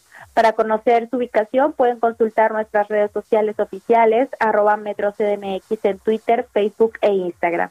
Y por último, comentarles, Lupita Sergio, que continuamos reforzando la importancia del uso correcto del cubrebocas dentro de las instalaciones y trenes cubrir completamente la boca y nariz. Esta es la información hasta el momento. Que tengan muy buen día. Igualmente, Ana, muy buenos días. Muy buen día, hasta luego. El doctor José Curiel desarrolló una estrategia de pruebas de COVID-19, pruebas grupales para evitar los altos costos y obtener una mayor rapidez en los resultados. Tenemos en la línea telefónica precisamente al doctor José Curiel Valdés, médico cirujano por la UNAM, especialista en anatomía patológica y patología clínica. Doctor Curiel Valdés, buenos días, gracias por tomar la llamada. Doctor Curiel, ¿me escucha? Sí, sí, yo les escucho. Hola, ¿qué tal? Gracias, Buenos doctor días. Curiel. Cuéntenos de estas pruebas grupales. Eh, ¿Cómo funcionan? Eh, la estrategia es que nosotros podemos, debido al número o la cantidad de virus que tiene una persona que está infectada, que pueden ser hasta 4 millones en el material que tomamos para hacer la prueba. Entonces, esto permite diluirlo en forma importante, ya que la sensibilidad del equipo o del kit que hace esta prueba es de 10 virus en cada muestra. Entonces, si tenemos 4 millones, lo podemos diluir bastante. Entonces, eh, la estrategia yo la comencé a desarrollar hace cuatro meses en el marco teórico, como les estoy comentando, y eh, hemos tenido ya hasta ahorita la experiencia en 744 grupos, en las que hicimos 377 pruebas iniciales y hemos tenido 51 grupos positivos. Esto implica 131 personas positivas y realizamos un número de 1.121 individuos y con esto logramos, en lugar de hacer las 1.121 pruebas, hicimos exclusivamente eh, 131 pruebas positivas. Doctor, Esto eh, eh, implica un ahorro importante. Para usted sí es importante el que se hagan pruebas porque todavía hemos escuchado hace apenas unas horas al doctor López Gatel en que no hay una relación entre un mayor número de pruebas y un mejor manejo de la pandemia. Desde luego que sí, porque nosotros podemos eh, rápidamente determinar eh, qué individuos pueden reanudar labores y quiénes deben ser aislados. Si las pruebas son positivas, esas personas tienen virus y deben ser aisladas porque son infectantes. ¿Tenemos que estar todos encerrados? No, yo creo que no. Desde luego, si nosotros tenemos el, el uso de cubrebocas que previene, si las dos personas lo tienen, eh, o las personas que lo tienen ahí, la posibilidad de contagio se disminuye en un 90%. O sea que sí, lo que nos conviene es buscar formas de, pues, aplicar las pruebas de manera más barata y más eficiente. De ahí su propuesta, ¿no? Así es. Esto implica que nosotros tomamos muestras, por ejemplo, en los grupos ideales que nosotros hemos encontrado, es hacerlo en cinco personas. Si esas cinco personas salen negativas, quiere decir que ninguno tiene virus. Si salen positivos, hay que hacer pruebas individuales para saber qué individuos están infectados y a esos darles seguimiento y aislamiento. Ahora, estas pruebas de las que usted nos platica, ¿en cuántas personas se puede se pueden aplicar? El, el número, nosotros hicimos grupos desde dos hasta 25 personas y hemos encontrado que lo ideal es hacer grupos de cinco, que es lo más fácil que se puede eh, lograr encontrar la aguja en el pajar, porque en un grupo de 20 necesitamos hacer varias pruebas adicionales y en grupos de 5 realmente se vuelve más productiva y más eh, fácil encontrar a las personas infectadas. ¿Es menor costo y mayor rapidez? Sí, desde luego que sí. Nosotros encontramos que la optimización con este tipo de pruebas grupales es del 700%. Eh, ¿A qué me refiero con esa cifra de 700%? Nosotros logramos tener eh, optimización del, del reactivo. Si yo tengo que hacer pruebas en mucha gente, puedo agruparlas y rápidamente saber quiénes están libres y que no tienen que estar en confinamiento. Muy bien. Doctor José Curiel Valdés, médico cirujano por la Universidad Nacional, especialista en anatomía patológica y patología clínica, gracias por hablar con nosotros. Gracias a ustedes. Buenos días. Buen día. Bueno, yo creo que son buenas, buenas propuestas, propuestas eficaces. Eh, no es cómo evito las pruebas, es cómo hago más eficientes las pruebas, cómo las hago más baratas. Y ahí están las propuestas. Oye, y lo más importante de esto es, a ver, tú tienes eh, eh, positivo, tú te quedas en tu casa. Claro. Tú estás negativo, tú puedes salir a trabajar. Que eso es lo que han hecho. O sea, en lugar de aislar toda la economía y a toda la gente, a la gente sana, aíslas a quienes tienen el virus. Pues una buena propuesta del doctor José Curiel. Ojalá que pues eh, se impulse no este tipo de pruebas y que tengamos más pruebas y que sepamos quién se tiene que quedar en casa y quién puede salir a trabajar y echarle ganas a esto de la economía. Oye, y el subsecretario de Prevención y Promoción de la Salud, Hugo López Gatel, explicó la ampliación de síntomas de COVID-19. Gerardo Suárez, cuéntanos. Hola Lupita, así es. Eh, a partir de hoy, las autoridades de salud cambiarán su esquema para detectar casos sospechosos de COVID-19 con el fin de ampliar su identificación al considerar síntomas como la pérdida del olfato, del gusto y la diarrea. En conferencia, el subsecretario de Prevención y Promoción de la Salud, Hugo López Gatel, dijo que se modificó esta definición de caso sospechoso porque retardaba la atención médica a personas con pocos síntomas o con otros signos que no estaban contemplados. Escuchemos lo que comentó el subsecretario detectamos que había eh, una proporción de personas que acudían a consulta y no se les sospechaba que tuvieran COVID y retardaba, por lo tanto, la atención, porque la definición era demasiado estricta. Entonces, al detectar esto, consideramos que hay que ampliar la definición, se agregaron los síntomas accesorios, pérdida del olfato, pérdida del gusto, diarrea, y además se requiere ahora que un solo síntoma eh, de los accesorios sea suficiente para sospechar COVID. ¿Cuál es la Sergio Lupita, estos ajustes que realizan las autoridades de salud traerán como efecto un incremento en la contabilización de casos del nuevo coronavirus. López Gatel describió que se ampliará el universo de casos sospechosos para que las personas sean detectadas con mayor oportunidad y una consecuencia estadística es que habrá un aparente aumento de casos producto de una clasificación más libre de los mismos, pero no por un crecimiento de la epidemia. La anterior definición que utilizaban las autoridades de caso sospechoso al acudir a un hospital o a un centro de salud consideraba presentar dos de los siguientes signos, tos, fiebre o dolor de cabeza, acompañados de al menos uno de estos otros, como falta de aire, dolor de articulaciones o muscular, dolor o ardor en garganta, así como flujo nasal, conjuntivitis o dolor torácico. Entonces, lo que harán las autoridades será flexibilizar un poco más esta definición para ubicar a más personas en etapas tempranas de la enfermedad. Este es mi reporte. Muy bien, muchas gracias. Muy buenos días.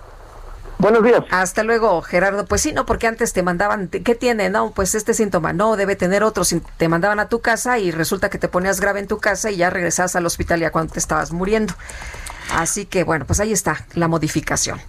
Bueno, vamos a conversar ahora con Antonio Bautista, coeditor de Estados en el Heraldo de México, y nos tiene, pues nos tiene unos comentarios acerca de cómo el COVID está apagando la voz de los pueblos indígenas de nuestro país. Antonio Bautista, adelante, buenos días.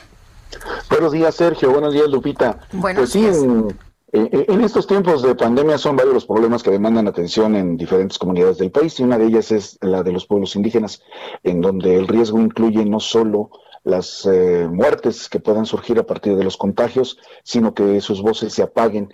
La llamada nueva realidad ha hecho evidente que las carencias que afectan a las comunidades originarias se recrudezcan en materia de salud, educación y respeto a sus derechos. De acuerdo con las Naciones Unidas, las mujeres y menores de comunidades indígenas suelen verse afectados de manera desproporcionada en las pandemias y otras crisis. La estrategia Aprende en Casa, por ejemplo, remarcó las desventajas en que se encuentran estas comunidades, pues los menores de lugares marginados no cuentan con las herramientas que les permitan continuar con sus clases en esta nueva modalidad híbrida. No hay internet, no hay celulares, ni tampoco televisión, ni menos radio, como ocurre en Santa María del Mar, en Juchitán, Oaxaca, donde ni a luz llegan en esta comunidad ICOG o Guade. El plan federal incluye materiales en 24 lenguas indígenas y el uso de estaciones de radio para su transmisión, además de al menos 100 programas de televisión bilingües. Si bien como nunca antes se había visto en el país, los materiales educativos se han puesto en lenguas como el náhuatl, que es hablado por cerca de dos millones de personas, o el cuicateco, el mazateco, el chontal, el chol. Esto no garantiza que lleguen a quienes las necesitan. Eh, comunidades como la Huirrárica en Jalisco han advertido que además del riesgo que ven en el retraso académico de sus menores, corren peligro sus tradiciones y su misma lengua, porque muchos de los hablantes son adultos mayores y son población de riesgo en esta pandemia. La ONU ha alertado sobre la importancia de los ancianos en las comunidades indígenas, ya que ellos desempeñan un papel fundamental en la conservación y transmisión de la cultura, así como las prácticas tradicionales indígenas que pueden contribuir a la salud o el bienestar y la recuperación de comunidades incluso más amplias. México cuenta con 68 pueblos indígenas y un afro-mexicano, suman en total casi 26 millones de personas. 7.4 millones de ellos son hablantes de lenguas indígenas y al menos 60% de estas están en riesgo de desaparición por el número de hablantes que quedan. Cerca de 2.000 indígenas que habitan principalmente en zonas rurales han contraído COVID-19 en esta pandemia. De ellos, aproximadamente 400 han fallecido por coronavirus. Poco más de la mitad de los decesos eran hablantes de lenguas indígenas y casi 70% del total de los contagiados hablaba alguna de ellas. La mayoría de los decesos eh, se debieron pues a complicaciones derivadas de las comorbilidades que padecen los mexicanos, diabetes, hipertensión, eh, obesidad. La mayor cantidad de muertes, eh, tanto en zonas indígenas y principalmente rurales, porque es ahí donde más, donde más se encuentran, eh, pues se concentran en Yucatán, en el Estado de México, en Quintana Roo, Oaxaca, Tlaxcala, Puebla, Hidalgo y Veracruz. No es cosa menor la atención que se ve a los, los pueblos originarios en, en, en, México. En el mundo hay 476 millones de pueblos indígenas y constituyen 6% de la población mundial.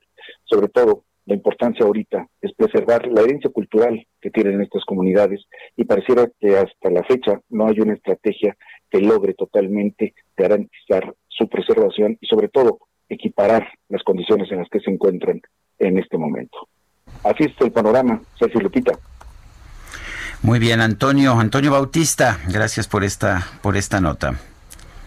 Muchas gracias, buenos días. Hasta luego, muy buenos días. Y bueno, se da a conocer una información, Sergio y amigos, de México eh, contra la corrupción y señala esta investigación que en el primer año del presidente Andrés Manuel López Obrador, Liconza ha afectado a los más pobres. En 2019 han quitado leche subsidiada a casi 500 mil, con lo cual incumplen la meta de cobertura. Esto revela la auditoría de la función pública y otro documento interno de Liconza revela que además municipios en extrema pobreza suben 150% el precio del litro. Liconza dejó fuera del reparto de leche subsidiada a más de 478 mil mexicanos en situación de pobreza. Incrementó 150% el precio del litro a los más pobres y eliminó de su lista prioritaria de abasto a 67 de los municipios con mayor marginación del país que recibían el lácteo a tarifa preferencial. Y todo esto ocurrió en 2019, el primer año del actual gobierno gobierno federal, cuyo lema ha sido primero los pobres. Una auditoría que se realizó en 2020 por el órgano interno de control de la propia Liconza a principios de este año revela que al cierre del ejercicio 2019 se había atendido con leche subsidiada a 5 millones 871 mil 236 personas en condición de pobreza, pese a que la meta había sido de alcanzar 6 millones 350 mil beneficiarios, que era la cobertura lograda un año antes, el último de Peña Nieto, es decir, se dejó sin leche a más de 478 mil mexicanos. Son las 8 con 48, vámonos a Houston. Juan Guevara nos tiene información. Adelante, Juan.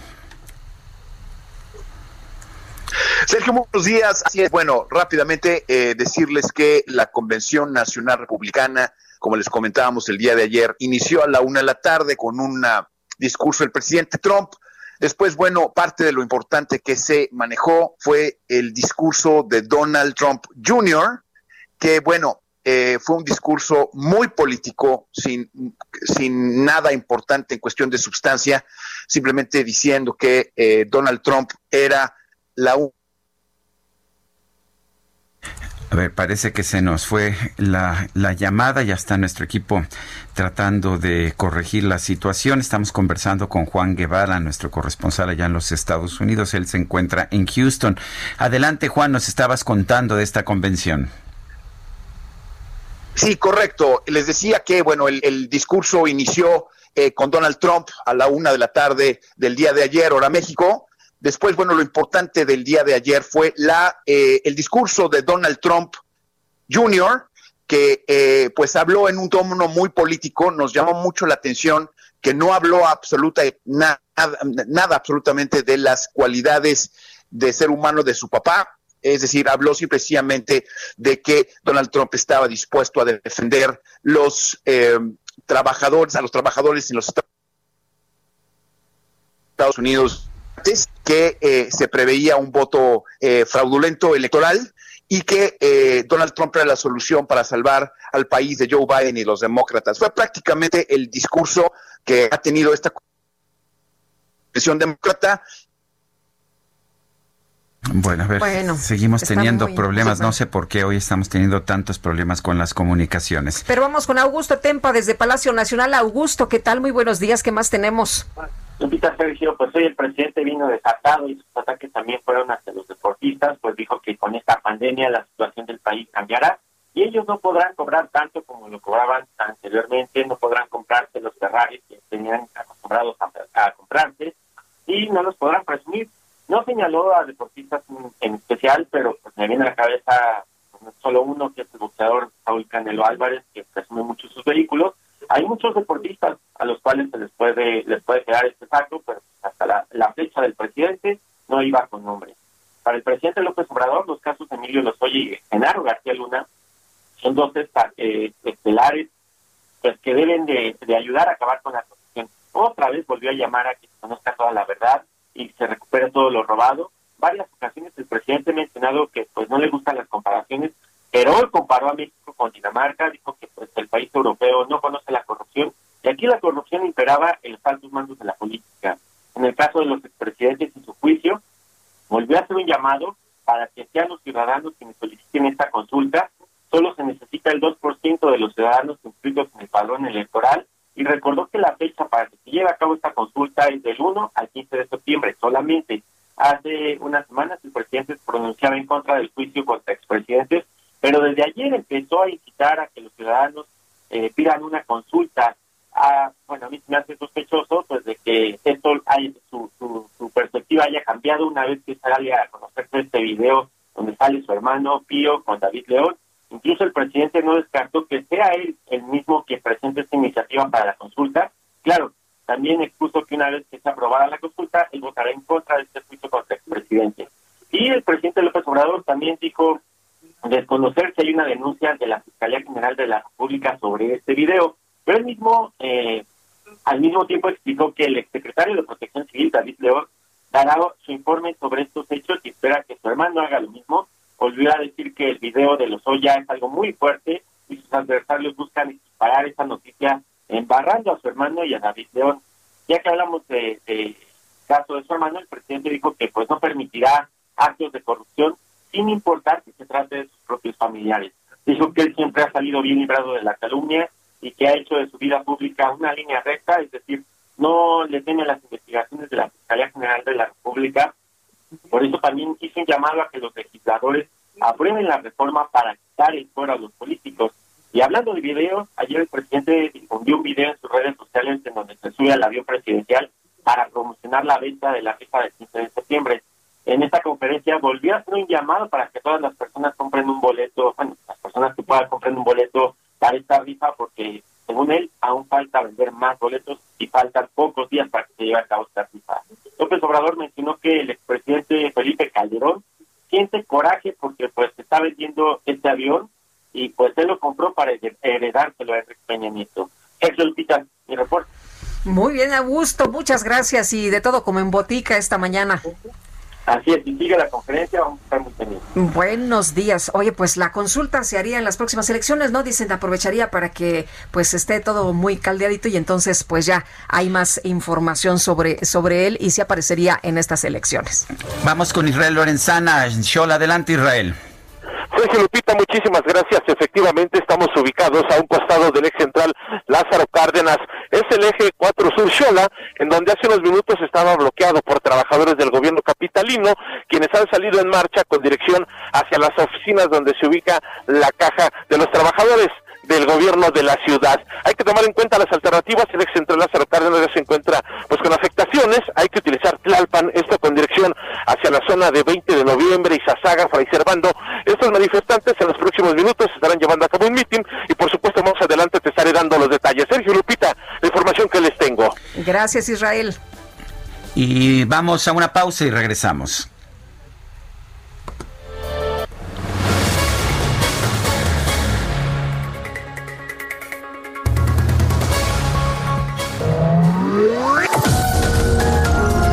Sergio Sarmiento y Lupita Juárez quieren conocer tu opinión, tus comentarios o simplemente envía un saludo para ser más cálida esta mañana.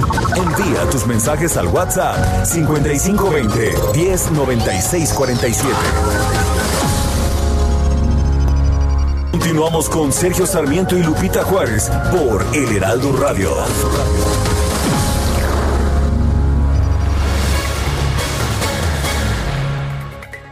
¿Qué tal amigos del Heraldo Radio? Qué gusto saludarlos. ¿Saben que se estima que en nuestro país solo cuatro de cada mil personas económicamente activas invierten? Bueno, pues esto nos debe de llevar a tomar medidas para construir y consolidar nuestro patrimonio. Y eso es lo que busca el reto Actinver 2020, donde viviremos una experiencia única y se aprenderá más del mundo de las finanzas e inversiones con un grupo de expertos con más de 35 cursos en línea, webinars y conferencias y se pondrán a prueba prueba las habilidades financieras para principiantes y avanzados en finanzas. Así es que habrá un simulador que recrea los movimientos de la bolsa y después de seis semanas de concurso se pueden ganar hasta 500 mil pesos. Los invitamos a que se inscriban antes del 4 de octubre al Reto Actinver, donde, bueno, pues hay que buscar las redes sociales Reto Actinver 2020, que es Facebook, arroba Actinver o arroba Reto Actinver o al teléfono 55 59 50 46 60 55 59 50 46 60. Gracias, continuamos. Sergio Lupita, equipo de producción, muy buen día y martes. Pues sí, es una burla, definitivamente coincido con Guadalupe Juárez. Este cachito que está vendiendo el presidente del avión, mejor debería preocuparse por los más de 30 millones de personas que pasan de los 60 años y de los 7 millones, más de 7 millones de personas con discapacidad que no han podido cobrar su dinero porque no llegan las tarjetas de reposición. Si se les perdieron, extraviaron o dañaron las tarjetas, sencillamente no hay nada que hacer, el banco no quiere pagar. En eso debiera ocuparse el presidente, para sus viejitos y para las personas con, con discapacidad, que también pagamos, todos pagamos impuestos. Es mi comentario. Feliz día. Soy Jan Zarco.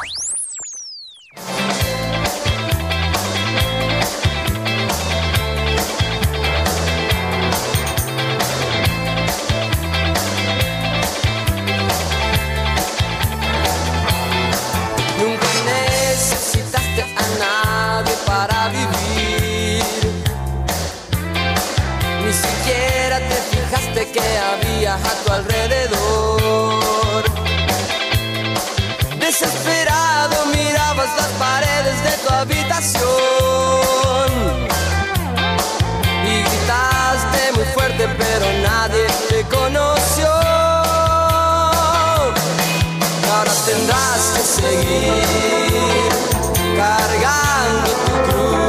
Seguimos escuchando música interpretada por Marciano Cantero, que cumple hoy 60 años, y los Enanitos Verdes. Eh, la Cali, la Cali Got, nos había pedido, por si se puede, podemos escuchar por el resto una canción que me gusta mucho. Gracias y buen día. Y bueno, pues ya conoces aquí, nuestro equipo de producción es medio débil, se deja comprar con mucha facilidad. Ah, bueno, pues aquí está por el resto. No, hombre, se está bien parada la Cali, se me hace. Sí, yo creo que sí. Yo creo que sí. Oye, y dice Ana Marina, hola, muy buenos días, Sergio Lupita, ¿por qué no decir qué es lo que quiere el gobierno? Más atraso en la educación, no les conviene que el pueblo abra los ojos. Léanlo, por favor, pues ahí está al aire. Y otra persona del público nos dice buenos días, con el gusto de saludarlos, siempre los escucho. Señora Lidia Miranda, felicidades por la programación, incluyendo la música. Yo sí soy de esa época, de hecho tengo la misma edad que Marciano. Muy buen día a todos. Pues muchas felicidades. Oye, y también eh, nos dice otra persona, el mejor Bond es Sean Connery y yo estoy de acuerdo y dice que ahí se la lleva en galanura con Sergio Sarmiento. Uf, No puso su nombre, ¿eh? no, pues es- hace bien. hace bien si no le invito un café. Son las 9 de la mañana con cuatro Uy. minutos. Sergio Sarmiento y Lupita Juárez. Tecnología con Dalia de Paz. Adelante, Dalia, buenos días. Queridísimo Sergio, Lupita, amigos, muy buenos días. Los saludo con mucha alegría y antes de arrancar con mi tema, como saben, hace unos días celebré mi aniversario en este espacio con una barra de sonido inteligente para su tele, la Sonos Beam, y por ahí recibimos muchos comentarios y dudas porque ya no dio tiempo de platicarles en qué consistía la dinámica, así que aquí va, para que puedan pedirle a Alexa cómo escuchar a Dalia de Paz, así se lo van a preguntar, o a Sergio y a Lupita mientras se toman un café, y esta los llevará a la skill del Heraldo Radio desde su barra. Para poder participar solo deben compartirme que ya siguen este programa en Spotify o podcast de Apple, contarme con qué película o música aprovecharían esta BIM y con qué asistente virtual les sacarían provecho. Quiero respuestas muy ingeniosas, así que échenle ganas. Me deben mandar esta info a Dalia de Paz hradio arroba gmail.com repito Dalia de Paz hradio arroba gmail.com en mis historias de Instagram Dalia de Paz les comparto más detalles de esta bocina de sonos y cualquier duda por ahí también me encuentran.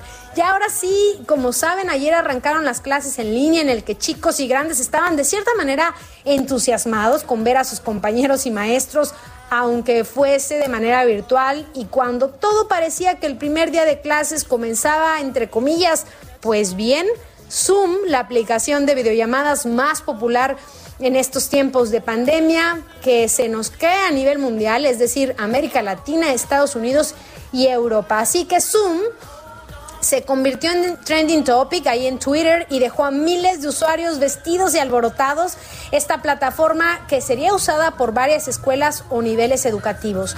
Por supuesto que la app salió a dar la cara comentando que ya estaban trabajando en solucionar el problema y así lo hizo pero mientras son peras y manzanas, Sergio, Lupita, amigos, me gustaría compartirles un par de apps alternas que ofrecen mayor seguridad, respaldo y estabilidad para que no les vuelva a pasar lo mismo y también son gratuitas. La primera se llama Webex.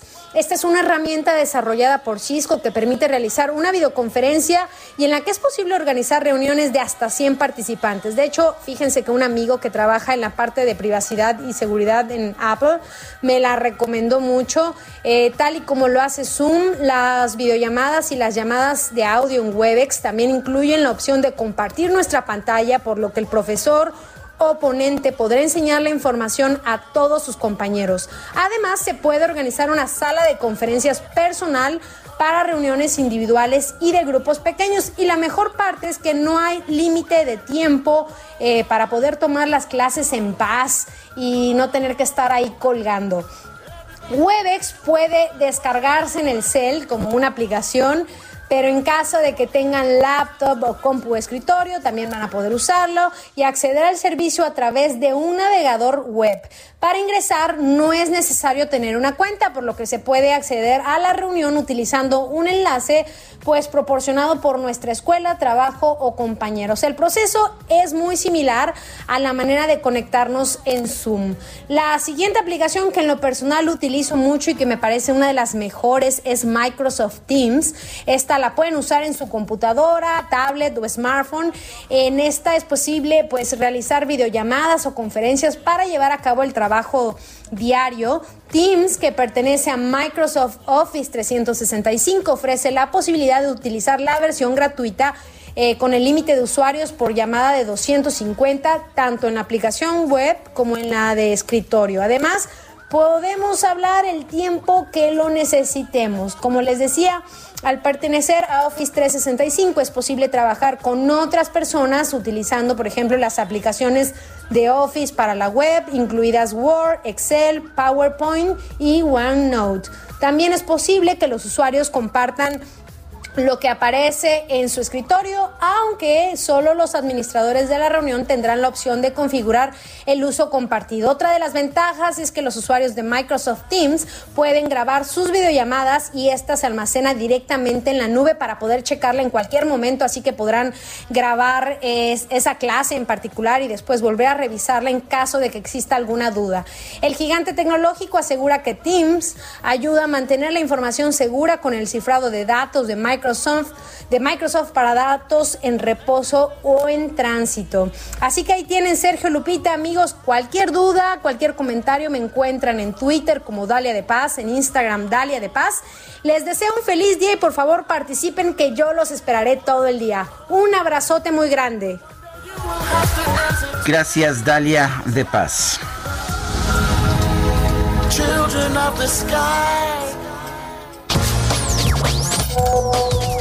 Lupita, Sergio, Sergio Lupita, muy buenos días. Solo para reportarles que Ex Central y Xola hay una manifestación, al parecer son trabajadores de Mexicana exigiendo sus derechos. Atentamente, Oscar Villavicencio, saludos.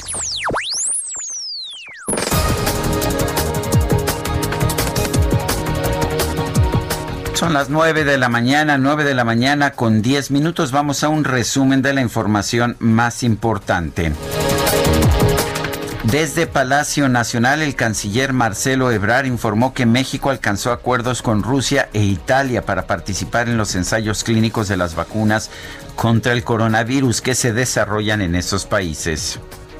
El primero es el acuerdo para que México participe con 2.000 voluntarios en la fase 3 de pruebas de la vacuna Sputnik 5, desarrollada en Rusia. Y ayer tuvimos una muy buena noticia porque Italia, con quien hemos tenido una muy buena relación siempre, pero ahora en esta circunstancia, la pandemia, nos informaron que el Instituto Nacional de Enfermedades Infecciosas Lázaro Spanalanza Sani, para que nuestro país participe en lo que será estudios clínicos de la vacuna GRAD-COV2. Por su parte, el subsecretario de Prevención y Promoción de la Salud, Hugo López Gatel, aseguró que por lo menos 28 estados del país mantienen una tendencia de reducción en la epidemia de coronavirus.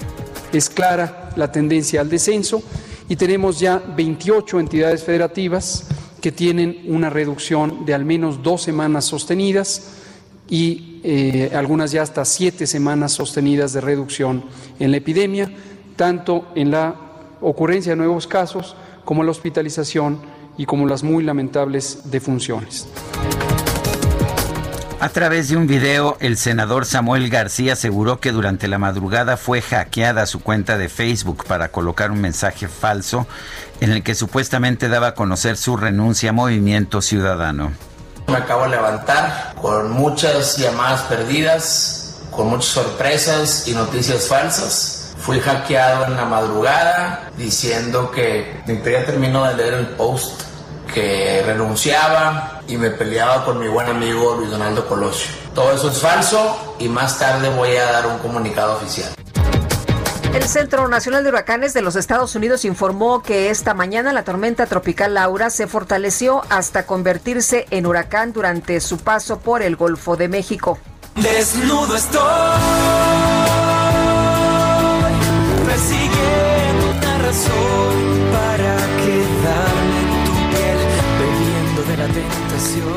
Las autoridades sanitarias de Francia confirmaron que en días recientes se registró un aumento de contagios de COVID-19 entre las personas que han visitado el centro turístico naturista Village Cap d'Agde ubicado en la costa mediterránea, por lo que el director general de la autoridad sanitaria local, Pierre Ricordó, criticó que el sitio se promocione como un lugar para naturistas y libertinos. Pidió a todos los visitantes que acostumbran pasearse desnudos por las instalaciones y la playa que si van a seguir con sus prácticas libertinas, mantengan la sana distancia y por lo menos usen mascarilla. Al final de cuentas sería lo único que usarían. Está bien, ¿no? Está bien.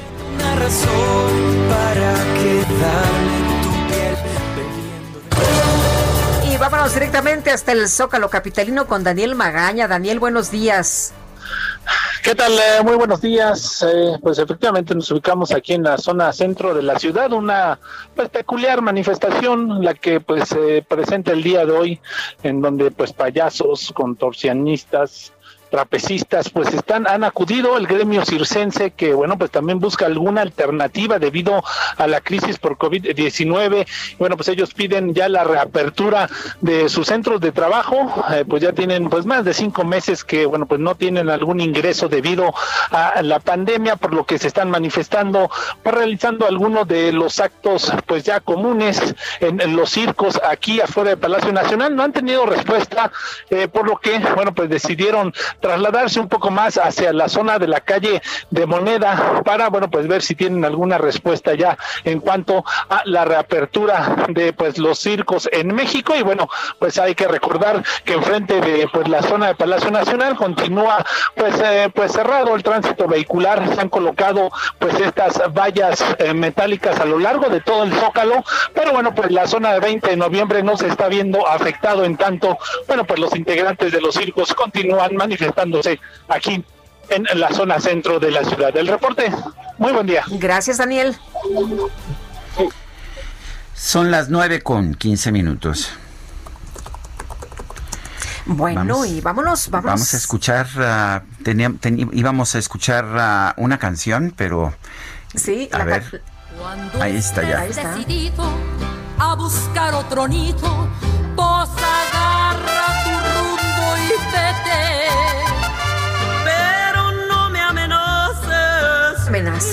Pues eh, mira, me encantaría amenazarte, pero se ve que no, ni, caso le haces a mis amenazas. No, hombre, pero ¿sabes a quién sí? Pues yo lo único que te puedo decir es que una de mis voces favoritas del ah, mundo mundial, como del mundo mundial, la, es la de Aida Cuevas. Es maravillosa. El vibrato, la profundidad de la voz, la educación de la voz. Y la tenemos en la línea telefónica. Aida Cuevas, qué gusto escucharla. ¿Cómo está usted? Ay, don Sergio Sarmiento, es un honor eh, platicar con ustedes. Muy contenta, gracias por la presentación. Qué bueno que le guste mi voz y a doña Lupita creo que también. Muy, pero por supuesto, Aida Cuevas. Oiga, muchas gracias. Son momentos complicados, son momentos difíciles, son momentos, sin embargo, en que la gente está aislada, la gente quiere aprender. Y bueno, pues usted ha sido multinominada a los Grammys, a los Grammys latinos, tiene una voz admirada. Y me dicen por ahí que está dispuesta a compartir sus conocimientos, pero ¿cómo se hace en estos tiempos? pues mire, es una gran oportunidad que que nos brindan Compact Stage, que es eh, una plataforma está dando la oportunidad tanto a los a los que nos dedicamos al arte como a las personas que quieren aprender de pues de la composición o de la voz o en mi caso van a ser consejos profesionales que he vivido a través de 45 años de carrera. Entonces es un poco de todo. Eh, eh, explicarles un poquito qué es la música ranchera, cuántos géneros tiene, cuántos ritmos tiene, eh, cómo se, se debe apoyar la voz para, para dar el falsete o para dar una nota aguda, etcétera. Aida, ¿y, ¿y quiénes pueden participar? Cualquier persona que se inscriba y cómo se inscribe, cómo le hacen. Sí, claro, este, tienen que, inscribirse primero que nada a, la página que es www.compassstage.com. ahí les van a dar toda la información necesaria, los costos. Yo creo que está bastante bien, muy accesible, pero sobre todo que van a tener la oportunidad de, de tenerlo durante un año y alguna son bloques de, de 10 minutos, son 10 bloques de 10 minutos. Y algo que no hayan entendido o quieran volver a, escucharlo para perfeccionarlo, bueno, pues repiten nada más el bloque y, y está a su disposición. Eh, ¿Y cómo, se hace un falsete? ¿Cómo, se aguanta además este esos falsetes del guapango que, que usted hace, que usted interpreta de forma tan magistral? Ay, muchísimas gracias. Bueno, yo yo lo yo lo digo de una manera natural, ¿no? Yo he estudiado eh, eh, canto desde desde los 11 años empecé estudiando bel canto porque mi padre, que en paz descanse, me puso a ida porque quería que cantara ópera. Me andaba preparando para eso, pero ¿qué cree que no? Me gustó más lo ranchero y entonces empecé con, con esa base de clases de, de, la ópera, por decirlo así, yo empecé a, pues a perfeccionar lo que yo creo que es la música ranchera, dentro, digo, dentro de mi género, ¿no? Tratar de, de poner ciertas en notas que se dan en la ópera, bueno, tratarlas de meter qué es lo que me sirve a mí para cantar en voz de pecho, qué es lo que cantamos los, los eh, valga la redundancia, los cantantes de música popular. Y yo fui poco a poco escuchando, por ejemplo, al maestro Miguel Aceves Mejía, con quien también tuve el gusto de, de cantar en, en varias ocasiones, escucharle cantar, hacer cómo hacía el falsete. Entonces, pues lo he ido desarrollando poco a poco y yo quiero pasarles de mi, de, mi propia intuición de hacerlo pues al público. Ojalá que les sea muy, muy digerible, porque ese es el chiste, ¿no? Que traten de aprenderlo lo más fácil. Aida, ¿se puede educar a la voz? ¿Se puede educar la voz? ¿Se puede educar en alguien que a lo mejor le gusta cantar pero que no tiene buena voz? Bueno, sí, yo creo que ya el, don, a lo mejor de, del timbre de voz ya lo trae cada quien, pero lo puede desarrollar, claro. Es como, por ejemplo, yo, yo tuve este ejemplo, ¿no? Quien, quien está delgadito de diluchito, pues si se alimenta bien y si empieza a hacer ejercicio para tener unos brazos bien torneados y todo, pues por supuesto que lo va a lograr. Entonces, y de igual manera la voz. Si tú desarrollas eh, con, con vocalización, con estudio, eh, eh, las cuerdas, por supuesto que vas a poder cantar. Y también hay que tomar clases para la afinación, hay que tomar para la cuadratura, etc. Muy bien. O sea que no todo está perdido, Sergio. Podemos, podemos estudiar. Este, Pero si ustedes son unos maestros de la locución, ¿para qué quieren no, Yo le voy a decir la verdad, Aida. Me ha tocado, me ha tocado verla cantar en vivo y por supuesto en televisión eh, muchísimas más veces. Ah, alguna vez recuerdo mucho que este, eh, algunas palabras que me dirigió que, que yo recuerdo pues con, con mucha emoción. Pero a mí me queda claro una cosa. Este, yo no me voy a poner a cantar, yo la voy a escuchar a usted. Ay, va a escucharlo a usted también. Muchísimas gracias. Ojalá que, pues que sea una motivación para, para, para los jóvenes, sobre todo que, que quieran incursionar en este difícil medio artístico, pero que es muy bello. Yo creo que vale la pena. Y si no, también, ¿por qué no? Hay personas que yo conozco que se han graduado de abogados a los 70 años y que para mí es increíble, ¿no? ¿Por qué no ya la gente madura que quiera aprender, que tenga un poco más de conocimientos? Porque yo creo que todos de alguna forma cantamos, ya sea en la regadera, en la sala de nuestra casa, en la habitación, o a lo mejor haciendo unas tertulias, pues también uno dice, a ver, yo quiero cantar, ¿no? Entonces, eh, está muy interesante. Yo creo que va a ser muy, muy, muy bonito para, para el público que quiera y los que ya se están dedicando profesionalmente, creo que aún más. Muy bien. Aida Cuevas, muchas gracias y un fuerte abrazo. De verdad, un privilegio conversar con usted. maestros de la locución, Dios los bendiga. Muchas gracias. Gracias, hasta luego, muy buenos días. Oye, me dice eh, Daniel Guillén, pues cante, canta en la regadera. no, yo prefiero escuchar a los que saben cantar. Sí, ¿verdad? Y ella es espectacular. Oye, la escuché hace poco cantar con Natalia Lafourcade y con eh, Ángel Aguilar, La Llorona. No sabes qué cosa tan maravillosa. Fíjate que es de las cantantes. Yo no soy muy dado a la música vernácula, pero, pero me gusta mucho Aida Cuevas. Me parece me parece que, son, que, tiene una voz extraordinaria, pero además me parece una, no es una voz, es una voz educada, pero además me gusta mucho la selección de sus canciones, en fin. Pero vamos, porque tenemos, más, información. El secretario de Educación allá en Tamaulipas, Mario Gómez, dijo que no hay fecha para el pago de becas educativas. Y Carlos Juárez, cuéntanos. Hola, ¿qué tal, Lupita? Sergio, un gusto saludarlos esta mañana, efectivamente. El secretario de Educación en Tamaulipas, Mario Gómez Monroy, reconoció que no hay fecha para iniciar con el pago de 144 mil becas ante la situación económica generada por la pandemia del coronavirus. En entrevista exclusiva para el Aldo Radio Tamaulipas, eh, cabe señalar que el funcionario detalló que están a la espera de la luz verde por parte de la dependencia de finanzas. Recordó que Tamaulipas eroga anualmente cerca de 265 millones de pesos en becas de todos los niveles educativos.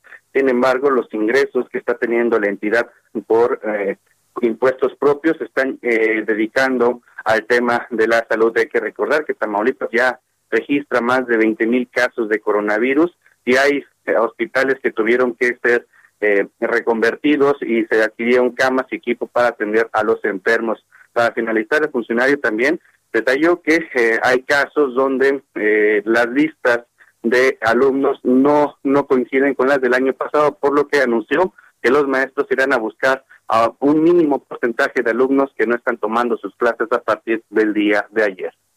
Bien, gracias Carlos. Estamos al pendiente con la información. Bueno, pues uh, son las 9 de la mañana con 24 minutos. Regresamos en un momento más. Guadalupe Juárez y Sergio Sarmiento.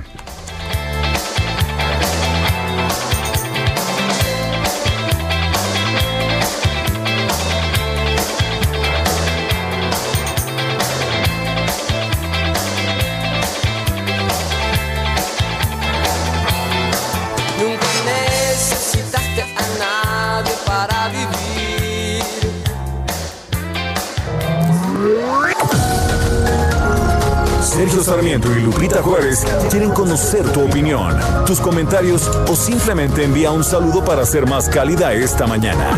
Envía tus mensajes al WhatsApp 5520 109647.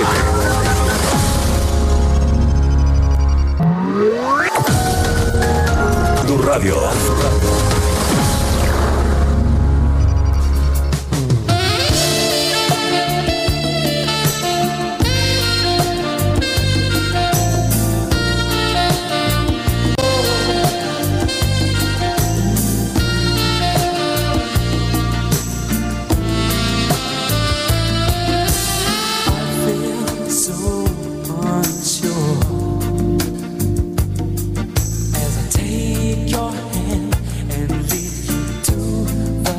Ahora nos pusieron a George Michael.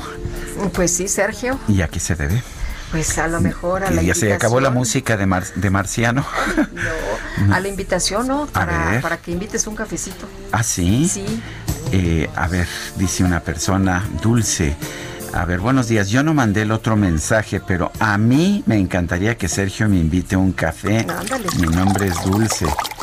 Y dice otra persona, Sergio, primero Dios, cuando se pueda ir a bailar a algún, a algún salón te invito. Ya vi que sí sabes mover el bote. Un abrazo, Laura. Eso sí, ¿verdad? Esa, es, esa virtud sí la tengo, la de la cantada no se me da. Dice por otra parte, soy la Cali y sí acepto el café Sarmiento, Sergio Sarmiento, y sí rivaliza en galanura con Sean Connery. Bueno. Hombre. Híjole, más levanto la mano por el cafecito, abrazos, no nos dice quién es. Eh, compartamos un café virtual, abrazo Sonia López y yo me ofrezco de voluntaria. Vamos por un café con Susana Distancia. Saludos Miriam Robles de Jalisco. Bueno. Ándale. Ay, ¿qué te puedo decir? Vamos a cambiar de programa, se Mejor este. Bueno, la verdad es que Guadalupe Juárez y un servidor, Sergio Sarmiento, desde hace mucho tiempo teníamos planeado hacer un programa de medianoche, sí. programa de medianoche de música sensual, y ya tenía yo, yo sugerí que el nombre del programa fuera El Escote, y hablaríamos de temas sabrosos, libros, de libros, de películas, películas, música, de amor y sobre todo de amor. Señores del Heraldo, se pierden una gran oportunidad. Espero que nos estén escuchando. Bueno, pero como todavía estamos, eh, eh, todavía estamos haciendo el noticiario, ah, vámonos bueno. con Julio Romero. No nos faltan los deportes esta mañana.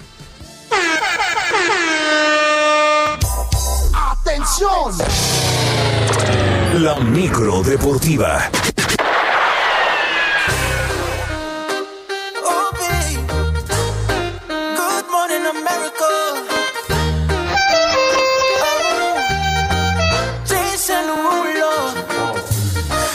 Julio Romero, ¿cómo te va? Muy buenos días. Muy bien, Guadalupe, Sergio, amigos del auditorio, qué placer saludarles la mañana de este martes. Ojalá pudiera hacerse ese programa, yo sería el primero en escucharlo, porque la música y la literatura siempre, siempre van de la mano, bueno, con muchas otras cosas más.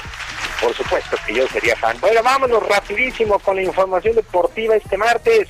El ex astro del fútbol Ronaldinho y su hermano Roberto quedaron en libertad después de cinco meses de detención allá en Paraguay por falsificación de documentos oficiales como el pasaporte y la cédula de identidad. Los brasileños fueron detenidos a principios de marzo, luego de llegar a tierras guaraníes para varios eventos promocionales y eventos de caridad. Cerca de un mes estuvieron en prisión y posteriormente se les puso en arresto domiciliario. Este lunes fueron prácticamente disculpados, aunque deberán cumplir algunas reglas impuestas por la justicia local, además de otra multa que se habla de 90 mil dólares. Podrían bajar ya a Brasil o a cualquier otra parte del mundo, siempre y cuando lo hagan saber. Son de las reglas ahí que les pusieron. Así es que Ronaldinho queda libre. Y luego del duelo del pasado sábado ante Pumas, el lateral de los de la U de Nuevo León, Jorge Torres Nilo, fue sometido a la prueba de coronavirus y resultó positivo, por lo que ya está aislado y en observación. En un principio no se dio a conocer el nombre de este jugador, incluso la Federación Mexicana de Fútbol informó que era asintomático, pero el propio jugador hizo el anuncio y una invitación más que importante en sus redes.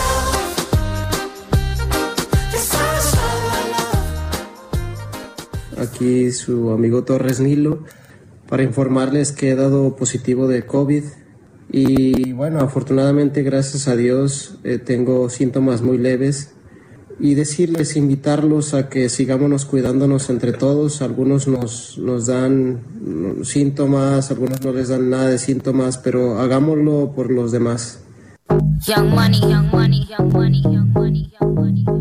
Buen mensaje, Jorge Tornillo. Hay que cuidarse, si no por nosotros, por los demás, por supuesto que hay que cuidarse. Bueno, según medios argentinos, el zaguero Alan Franco sería el elegido por las Águilas del América para sustituir a su central Bruno Valdés, que sufre una lesión de ligamentos y se perderá lo que resta del presente torneo de Guardianes 2020. Este jugador de Independiente costaría por ahí de unos 4.7 millones de dólares y ha sido ofrecido a varios clubes en el mundo. Incluso se le ofreció a Cruz Azul. En los próximos días se conocerá la decisión de la directiva americanista, ya que también dentro de los rumores ha sonado Héctor Moreno, Néstor Araujo o el ecuatoriano Darío Aymar. Y en el cierre de la fecha 6 del torneo Guardianes 2020, en un juego emocionante, el Pachuca venció 4 por 3 a Mazatlán FC fue el regreso de Víctor Guzmán, el famoso Pocho, ahí tuvo problemas de doping, etcétera, reapareció y anotó el gol del triunfo para el equipo del Pachuca. Actividad en la postemporada en el básquetbol de la NBA y el equipo de los Bucks de Milwaukee venció 121 a 106 a la magia de Orlando y ya tomaron ventaja de tres juegos a uno en el compromiso que es a ganar cuatro posibles siete en la conferencia del Este, mientras que el calor de Miami, el Miami Heat, venció 99-87 a los Pacers de Indiana. Ellos ya finiquitaron el compromiso, cuatro juegos a cero, y están en las semifinales. En el oeste, el salvaje oeste, el Thunder de Oklahoma venció 117 a 114 a los Rockets de Houston y emparejaron a dos este compromiso mientras que los Lakers, sin mayores problemas, 135 a 115 vencieron a los Blazers de Portland y también ya tienen ventaja de 3 a 1 en la serie. El liniero ofensivo mexicano Isaac Alarcón tuvo contacto con los aficionados a través de las redes sociales de los Vaqueros de Dallas en medio de los trabajos de pretemporada en el fútbol de la NFL, el fútbol americano, y donde busca un lugar en el roster definitivo. El exjugador de los Borregos del TEC de Monterrey espera un buen trabajo para abrir más oportunidades a los jugadores nacionales, además de recibir gran apoyo de Tyler Vidas, quien es el centro titular de los Cowboys.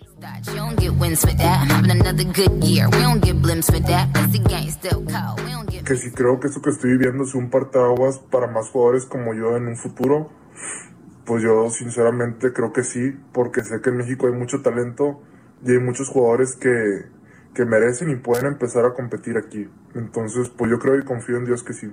Yo creo que con el que más me he llevado en, en estos primeros días y el que me ha apoyado bastante, pues aprenderme el playbook y todo eso, es este Tyler. Mi hermano Isa. y me ha apoyado bastante en este tiempo. Bueno, Isaac Alarcón también habló del mariscal de campo Dak Prescott y del corredor Ezequiel Elliott que lo han tratado muy bien. Estos par de jugadores, pues ya en su momento elogiaron el trabajo que está haciendo el mexicano Isaac Alarcón. Ojalá pueda quedarse en el roster definitivo de los vaqueros de Dallas. El serbio Novak Djokovic debutó con un triunfo en el abierto de tenis de Cincinnati al vencer con parciales de 7-6 y 6-4 al lituano Ricardas Berankis y a una semana prácticamente del inicio del Grand Slam allá en los Estados Unidos. Djokovic, por cierto, tuvo que ser atendido en varias ocasiones de molestias en el cuello, pero aún así sacó el resultado. El fin de semana se retiró en la modalidad de dobles por estas molestias. Por su parte, el británico Andy Murray avanzó a octavos, venció 6-3. 3-6 y 7-5 al alemán Alexander Zverev en poco más de dos horas y media de juego, así es que ya el tenis en, con mucha, mucha actividad y la próxima semana a Nueva York al abierto de los Estados Unidos. Y el ocho veces campeón olímpico en los 100 y 200 metros planos, el velocista jamaiquino Zayn Bolt está en cuarentena, ya que sospecha que está infectado de coronavirus luego de festejar su cumpleaños 34 el pasado viernes con un pachangón. Bueno, medios en su país aseguraron que había contraído la enfermedad, pero el propio corredor en sus redes sociales informó que bajo la sospecha, pues tomó la decisión de realizarse la prueba, ya que debía viajar por cuestiones de trabajo y ahora espera los resultados. Pues muchas, muchas celebraciones de muchos deportistas alrededor del mundo, pues ha ocasionado que se infecten o que los castiguen. Pregúntenle a los jugadores de Chivas. Sergio Lupita, amigos del auditorio, la información deportiva este martes. Muchas gracias, muy buenos días, Julio. Que es un gran día para todos, un abrazo. Son las 9 de la mañana con 40 minutos. ¿Te acuerdas, Guadalupe, que el, el año pasado el presidente López Obrador comparó a los pobres con, con, animalitos. Con mascotas, dijo, ¿no? Eh, con animalitos, sí, dijo, exactamente. mascotas, animalitos a los cuales hay que cuidar, ¿no? Eso es, y eso, eso dijo, de hecho, exactamente lo que dijo porque, porque aquí lo tengo, es... Uh, eh, lo siguiente, enseña a pescar, no rega es, los conservadores, los neoliberales, dijo el 29 de marzo, pusieron de modo una frase, enseña a pescar, no regales el pez. ¿Cuántas veces usaron eso? Claro que hay que enseñar a pescar, pero también la justicia es atender a la gente humilde, a la gente pobre. Esa es la función del gobierno. Hasta los animalitos eh, que tienen sentimientos ya está demostrado, ni modo que se le diga a una mascota, a ver, vete a buscar tu alimento, se les tiene que dar su alimento, pues generó mucho, muchos cuestionamientos en su momento el año pasado esta, esta frase, pues hoy vuelve por las mismas. Vamos a escuchar qué dijo hoy, esta mañana, el presidente de la República. un dicho chino o asiático, no sé de dónde lo sacaron, de que en vez de darles el pescado, había que enseñarlos a pescar. Sí, pero si no es Texcoco, que ahí hay agua, si no hay agua, si no hay pescado, ¿qué? Este, que se mueran de hambre, que no, si tiene uno una mascota, un gatito, un perrito, tan este, fieles, con tantos sentimientos, que no lo cuida uno, no le da uno de comer, o le dice, a ver, vete tú a buscar tu comida, aprende, pues básicamente lo mismo, ¿no? Cuidar a los pobres como a los animales porque no pueden por sí solos ir a buscar sus alimentos. Y hay quien dice que esto condena a los pobres a mantener a mantenerse como pobres porque el momento en que los pobres ya se valen por sí mismos, pues ya entonces ya no son útiles, ya no son mascotitas que puedas apapachar y luego se, les olvida quién les dio de comer, como dijo Jacob Polensky, te acordarás. Así es. Son las nueve con cuarenta y dos minutos. Vamos con Mónica Reyes, nos tiene información. Adelante, Mónica. Muy buenos días, Sergio Lupita, ¿qué tal amigos Radio Escuchas? Bueno, pues ustedes qué les parece? ¿Quieren mejorar su salud, evitar cualquier contagio de virus y bacterias? Pues esto realmente nos conviene, así es que hay que poner mucha atención porque hoy nos visita Aris Chávez, representante de Productos Politécnico, y nos trae como siempre una información verdaderamente importante y qué bueno que estás aquí, Aris, para que nos digas de qué se trata. ¿Cómo estás, mi querida Moni? Gracias a Sergio y Lupita por este espacio en donde nos permiten platicar de temas de salud, de temas de interés, sobre todo en esta época donde, mira, la realidad es que ha habido repuntes de contagios y hoy más que nunca necesitamos que nuestro cuerpo funcione bien. Es decir, Mira, apenas platicaba esto en la mañana. Empiezan a salir noticias de que hay fiestas clandestinas, que los del súper de repente no todos traen el cubrebocas puesto correctamente y a veces no es que uno no siga las reglas pero no podemos controlar lo que pasa a nuestro alrededor. Y si tenemos que realizar como sea nuestras actividades normalmente, ir a trabajar, eh, no sé, ir al súper, eh, es decir, ya es prácticamente imposible no tener contacto con nadie. Nuestro sistema inmunológico debe de estar fortalecido y por eso es muy buena noticia la que les vengo a platicar hoy. Existe un tratamiento en el Instituto Politécnico Nacional que de hecho en esta época no lo han pedido muchísimo, lo hemos tenido hasta agotado en algunos momentos por la cantidad de personas que saben lo que provoca en el organismo. Esta investigación hecha por el Instituto Politécnico Nacional nos ayuda a elevar nuestras defensas, pero no, solo elevarlas, sino súper elevarlas. El consumo de este tratamiento todos los días, porque es un tratamiento riguroso de entre 10, 12 días, lo que hace es elevar el sistema inmunológico hasta en un 470%. Esto es una excelente noticia, porque tú imagínate la cantidad de soldaditos que te van a proteger de virus y bacterias, y sobre todo con esta carga genética que hemos logrado en estos laboratorios. Nosotros lo hemos administrado tanto en personas sanas como personas enfermas y hemos tenido resultados excelentes, ya que creamos pues prácticamente una barrera protectora que hace que sea mucho más difícil un contagio. Pero qué enfermedades se pueden tratar además de que las personas sanas pueden tomarlo, Esto es muy muy importante en la actualidad porque generalmente les pega más a los que tienen alguna enfermedad autoinmune, crónico degenerativa, incluso obesidad y nosotros podemos solucionar el dos en uno. Nosotros hemos administrado con mucho éxito en pacientes con diabetes, con cáncer, con lupus, con VIH, con herpes zóster, con artritis reumatoide, con alergias, funciona increíble en enfermedades respiratorias, incluyendo la influenza, bronquitis, incluso pulmonía. Y es que tomando el factor de transferencia hemos visto una mejoría de hasta un 90% en nuestros pacientes. La cantidad de leucocitos que vas a tener en tu organismo es lo que hace posible hacerle frente a las enfermedades y destruir los virus. Claro, y crear esa barrera protectora. Aris, ¿qué promoción tienes el día de hoy? Porque realmente sí queremos algo excelente y bueno para marcar en este momento.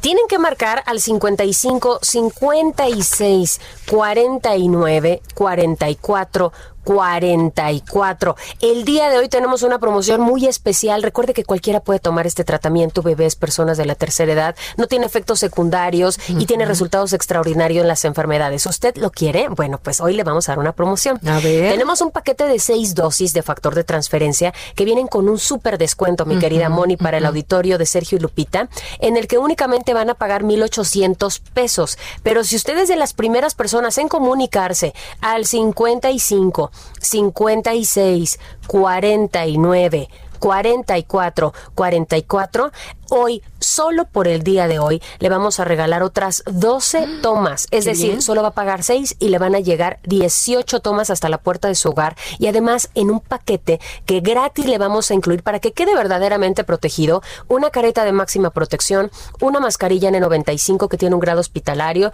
tiene una nanotecnología que destruye virus al contacto y además un gel antibacterial con 70% de alcohol aprobado por la FDA. Ya no gaste, aquí se lo vamos a regalar y además el descuentazo. 55 56 49 44 44, mi querida Moni, pero solo es para las primeras personas en comunicarse. A marcar en este momento 55 56 49 44 44 y se llevan 18 tomas de factor de transferencia, la puede usar usted o compartirla, ¿no? Aris? Exactamente. Gracias. Gracias. Regresamos con Sergio Lupita. Lupita Juárez, tu opinión es importante. Escríbele a Twitter en arroba Lupita Juárez H.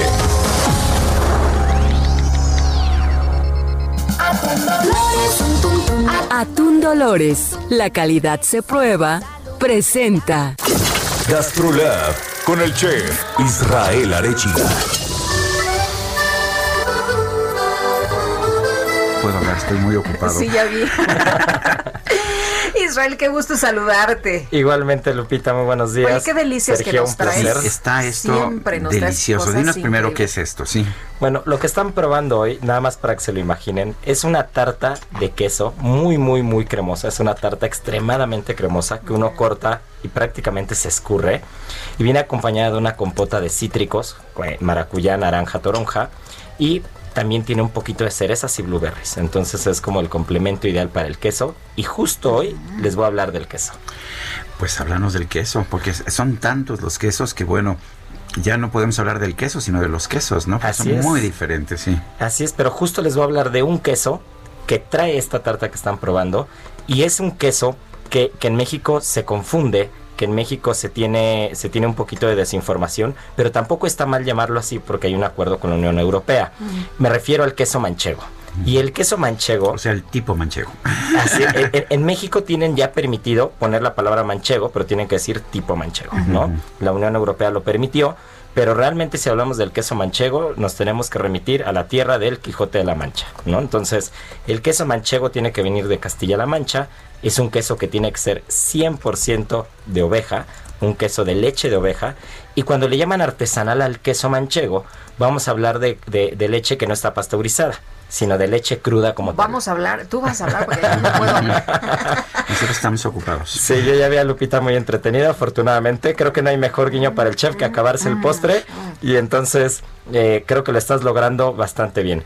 Pero vol- volviendo al tema del queso manchego, eh, es, es muy importante poder diferenciar entre lo que es un buen queso manchego, un queso manchego y un queso tipo manchego, ¿no? Entonces, queso manchego va a venir de la Mancha, va a venir de España, va a ser de leche de oveja y va a haber diferentes curaciones. Hay quesos semicurados, que es el que trae este postre en particular, que es un queso semicurado que tiene únicamente tres meses de curación, entonces es un queso cremoso, rico, que no tiene tanta salinidad ni tanta acidez, ¿no? Después nos vamos a los quesos manchegos curados, que tienen seis meses de, curación o de, añejamiento, y después, bueno, hay unos quesos ya viejísimos, ¿no? Que tienen más de 12 meses, que ya son bastante secos, que, que- que uno quiere cortar y sacar las, las cuñas y se desquebrajan, pero tienen un sabor espectacular, ¿no? Entonces espero que estén disfrutando esta tartita y que quien nos escucha pues haya aprendido un poquitín sobre el queso manchego y hablar que el tipo manchego en México es de leche de vaca y es una cosa completamente diferente, que no quiere decir que está mal. Pueden seguirle poniendo queso manchego a sus molletas, a sus quesadillas, pero cuando vayamos a un restaurante y hablemos de queso manchego, será bueno pensar que el manchego que estamos pidiendo es manchego de la mancha. Pero además es muy distinto el manchego, perdón, español, el manchego de la mancha del manchego que se sirve en México. Bueno, para empezar nos decías que tiene que ser de oveja. Eh, y aquí no es de oveja. No es de vaca. Y el de aquí no es curado, es un queso suave. Es un queso que tiene una cantidad de grasa mucho mayor y entonces es como más chicloso, ¿no? Es como más quesoso, ¿no? Por llamarlo de alguna manera. Y el otro es más seco, es un queso añejo que mínimo va a tener tres meses de añejamiento, entonces es un queso que va a tener una textura muy diferente y un sabor muy diferente. Me vas a tener que explicar de nuevo lo del queso manchego porque yo me distraje mucho. Pues sí, ya, ya, ya lo vi, pero creo que, creo que vamos a explicar con un postre diferente, porque luego les traeré el fondante de queso manchego con queso idiazábal, que ya después hablaremos del queso idiazábal, que es la variante del manchego, pero en País Vasco, y ya estarán probando un postre diferente, porque ya vi que son postreros aquí. Sin duda. Pues que muchísimas gracias. Gracias. Qué delicia, la verdad, muchísimas gracias. Qué gusto, Sergio Lupita, un placer como cada martes, miércoles y jueves. Muy bien, pues muchas gracias. Son las 9 de la mañana con 52 minutos. Atún Dolores presentó. 9 con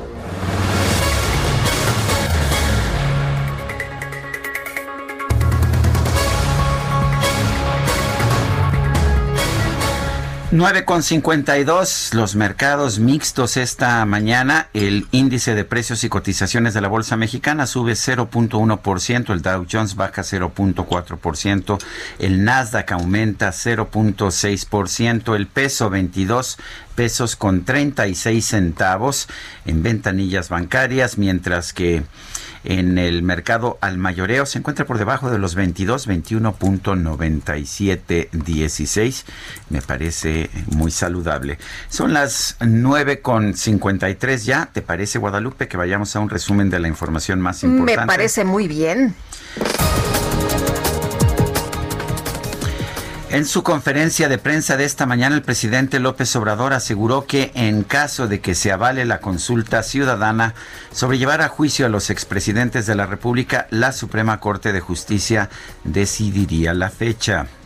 Bueno, y la directora de la Comisión Nacional del Agua, Blanca Elena Jiménez, presentó el proyecto del Parque Ecológico Lago de Texcoco en los terrenos en donde se construiría el nuevo Aeropuerto Internacional de la Ciudad de México.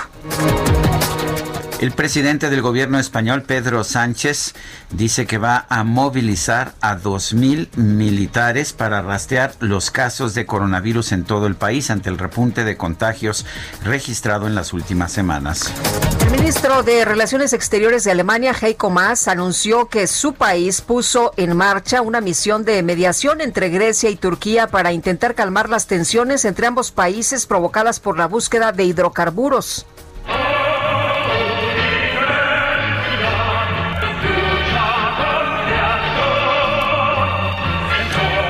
En redes sociales se hicieron virales las imágenes de un nuevo seguidor de los Pumas de la UNAM, un famoso actor de Hollywood. Durante la grabación del detrás de cámaras de la película Aquaman, el actor Patrick Wilson fue captado realizando su preparación física en el gimnasio con la camiseta de los Pumas de la temporada 2016-2017. Wilson aseguró que la compró cuando visitó México durante la grabación del Conjuro 2. Se nos acabó el tiempo. Vámonos entonces, que la pasen todos muy bien. Hasta mañana a las 7 de la mañana. Hasta entonces, gracias de todo corazón.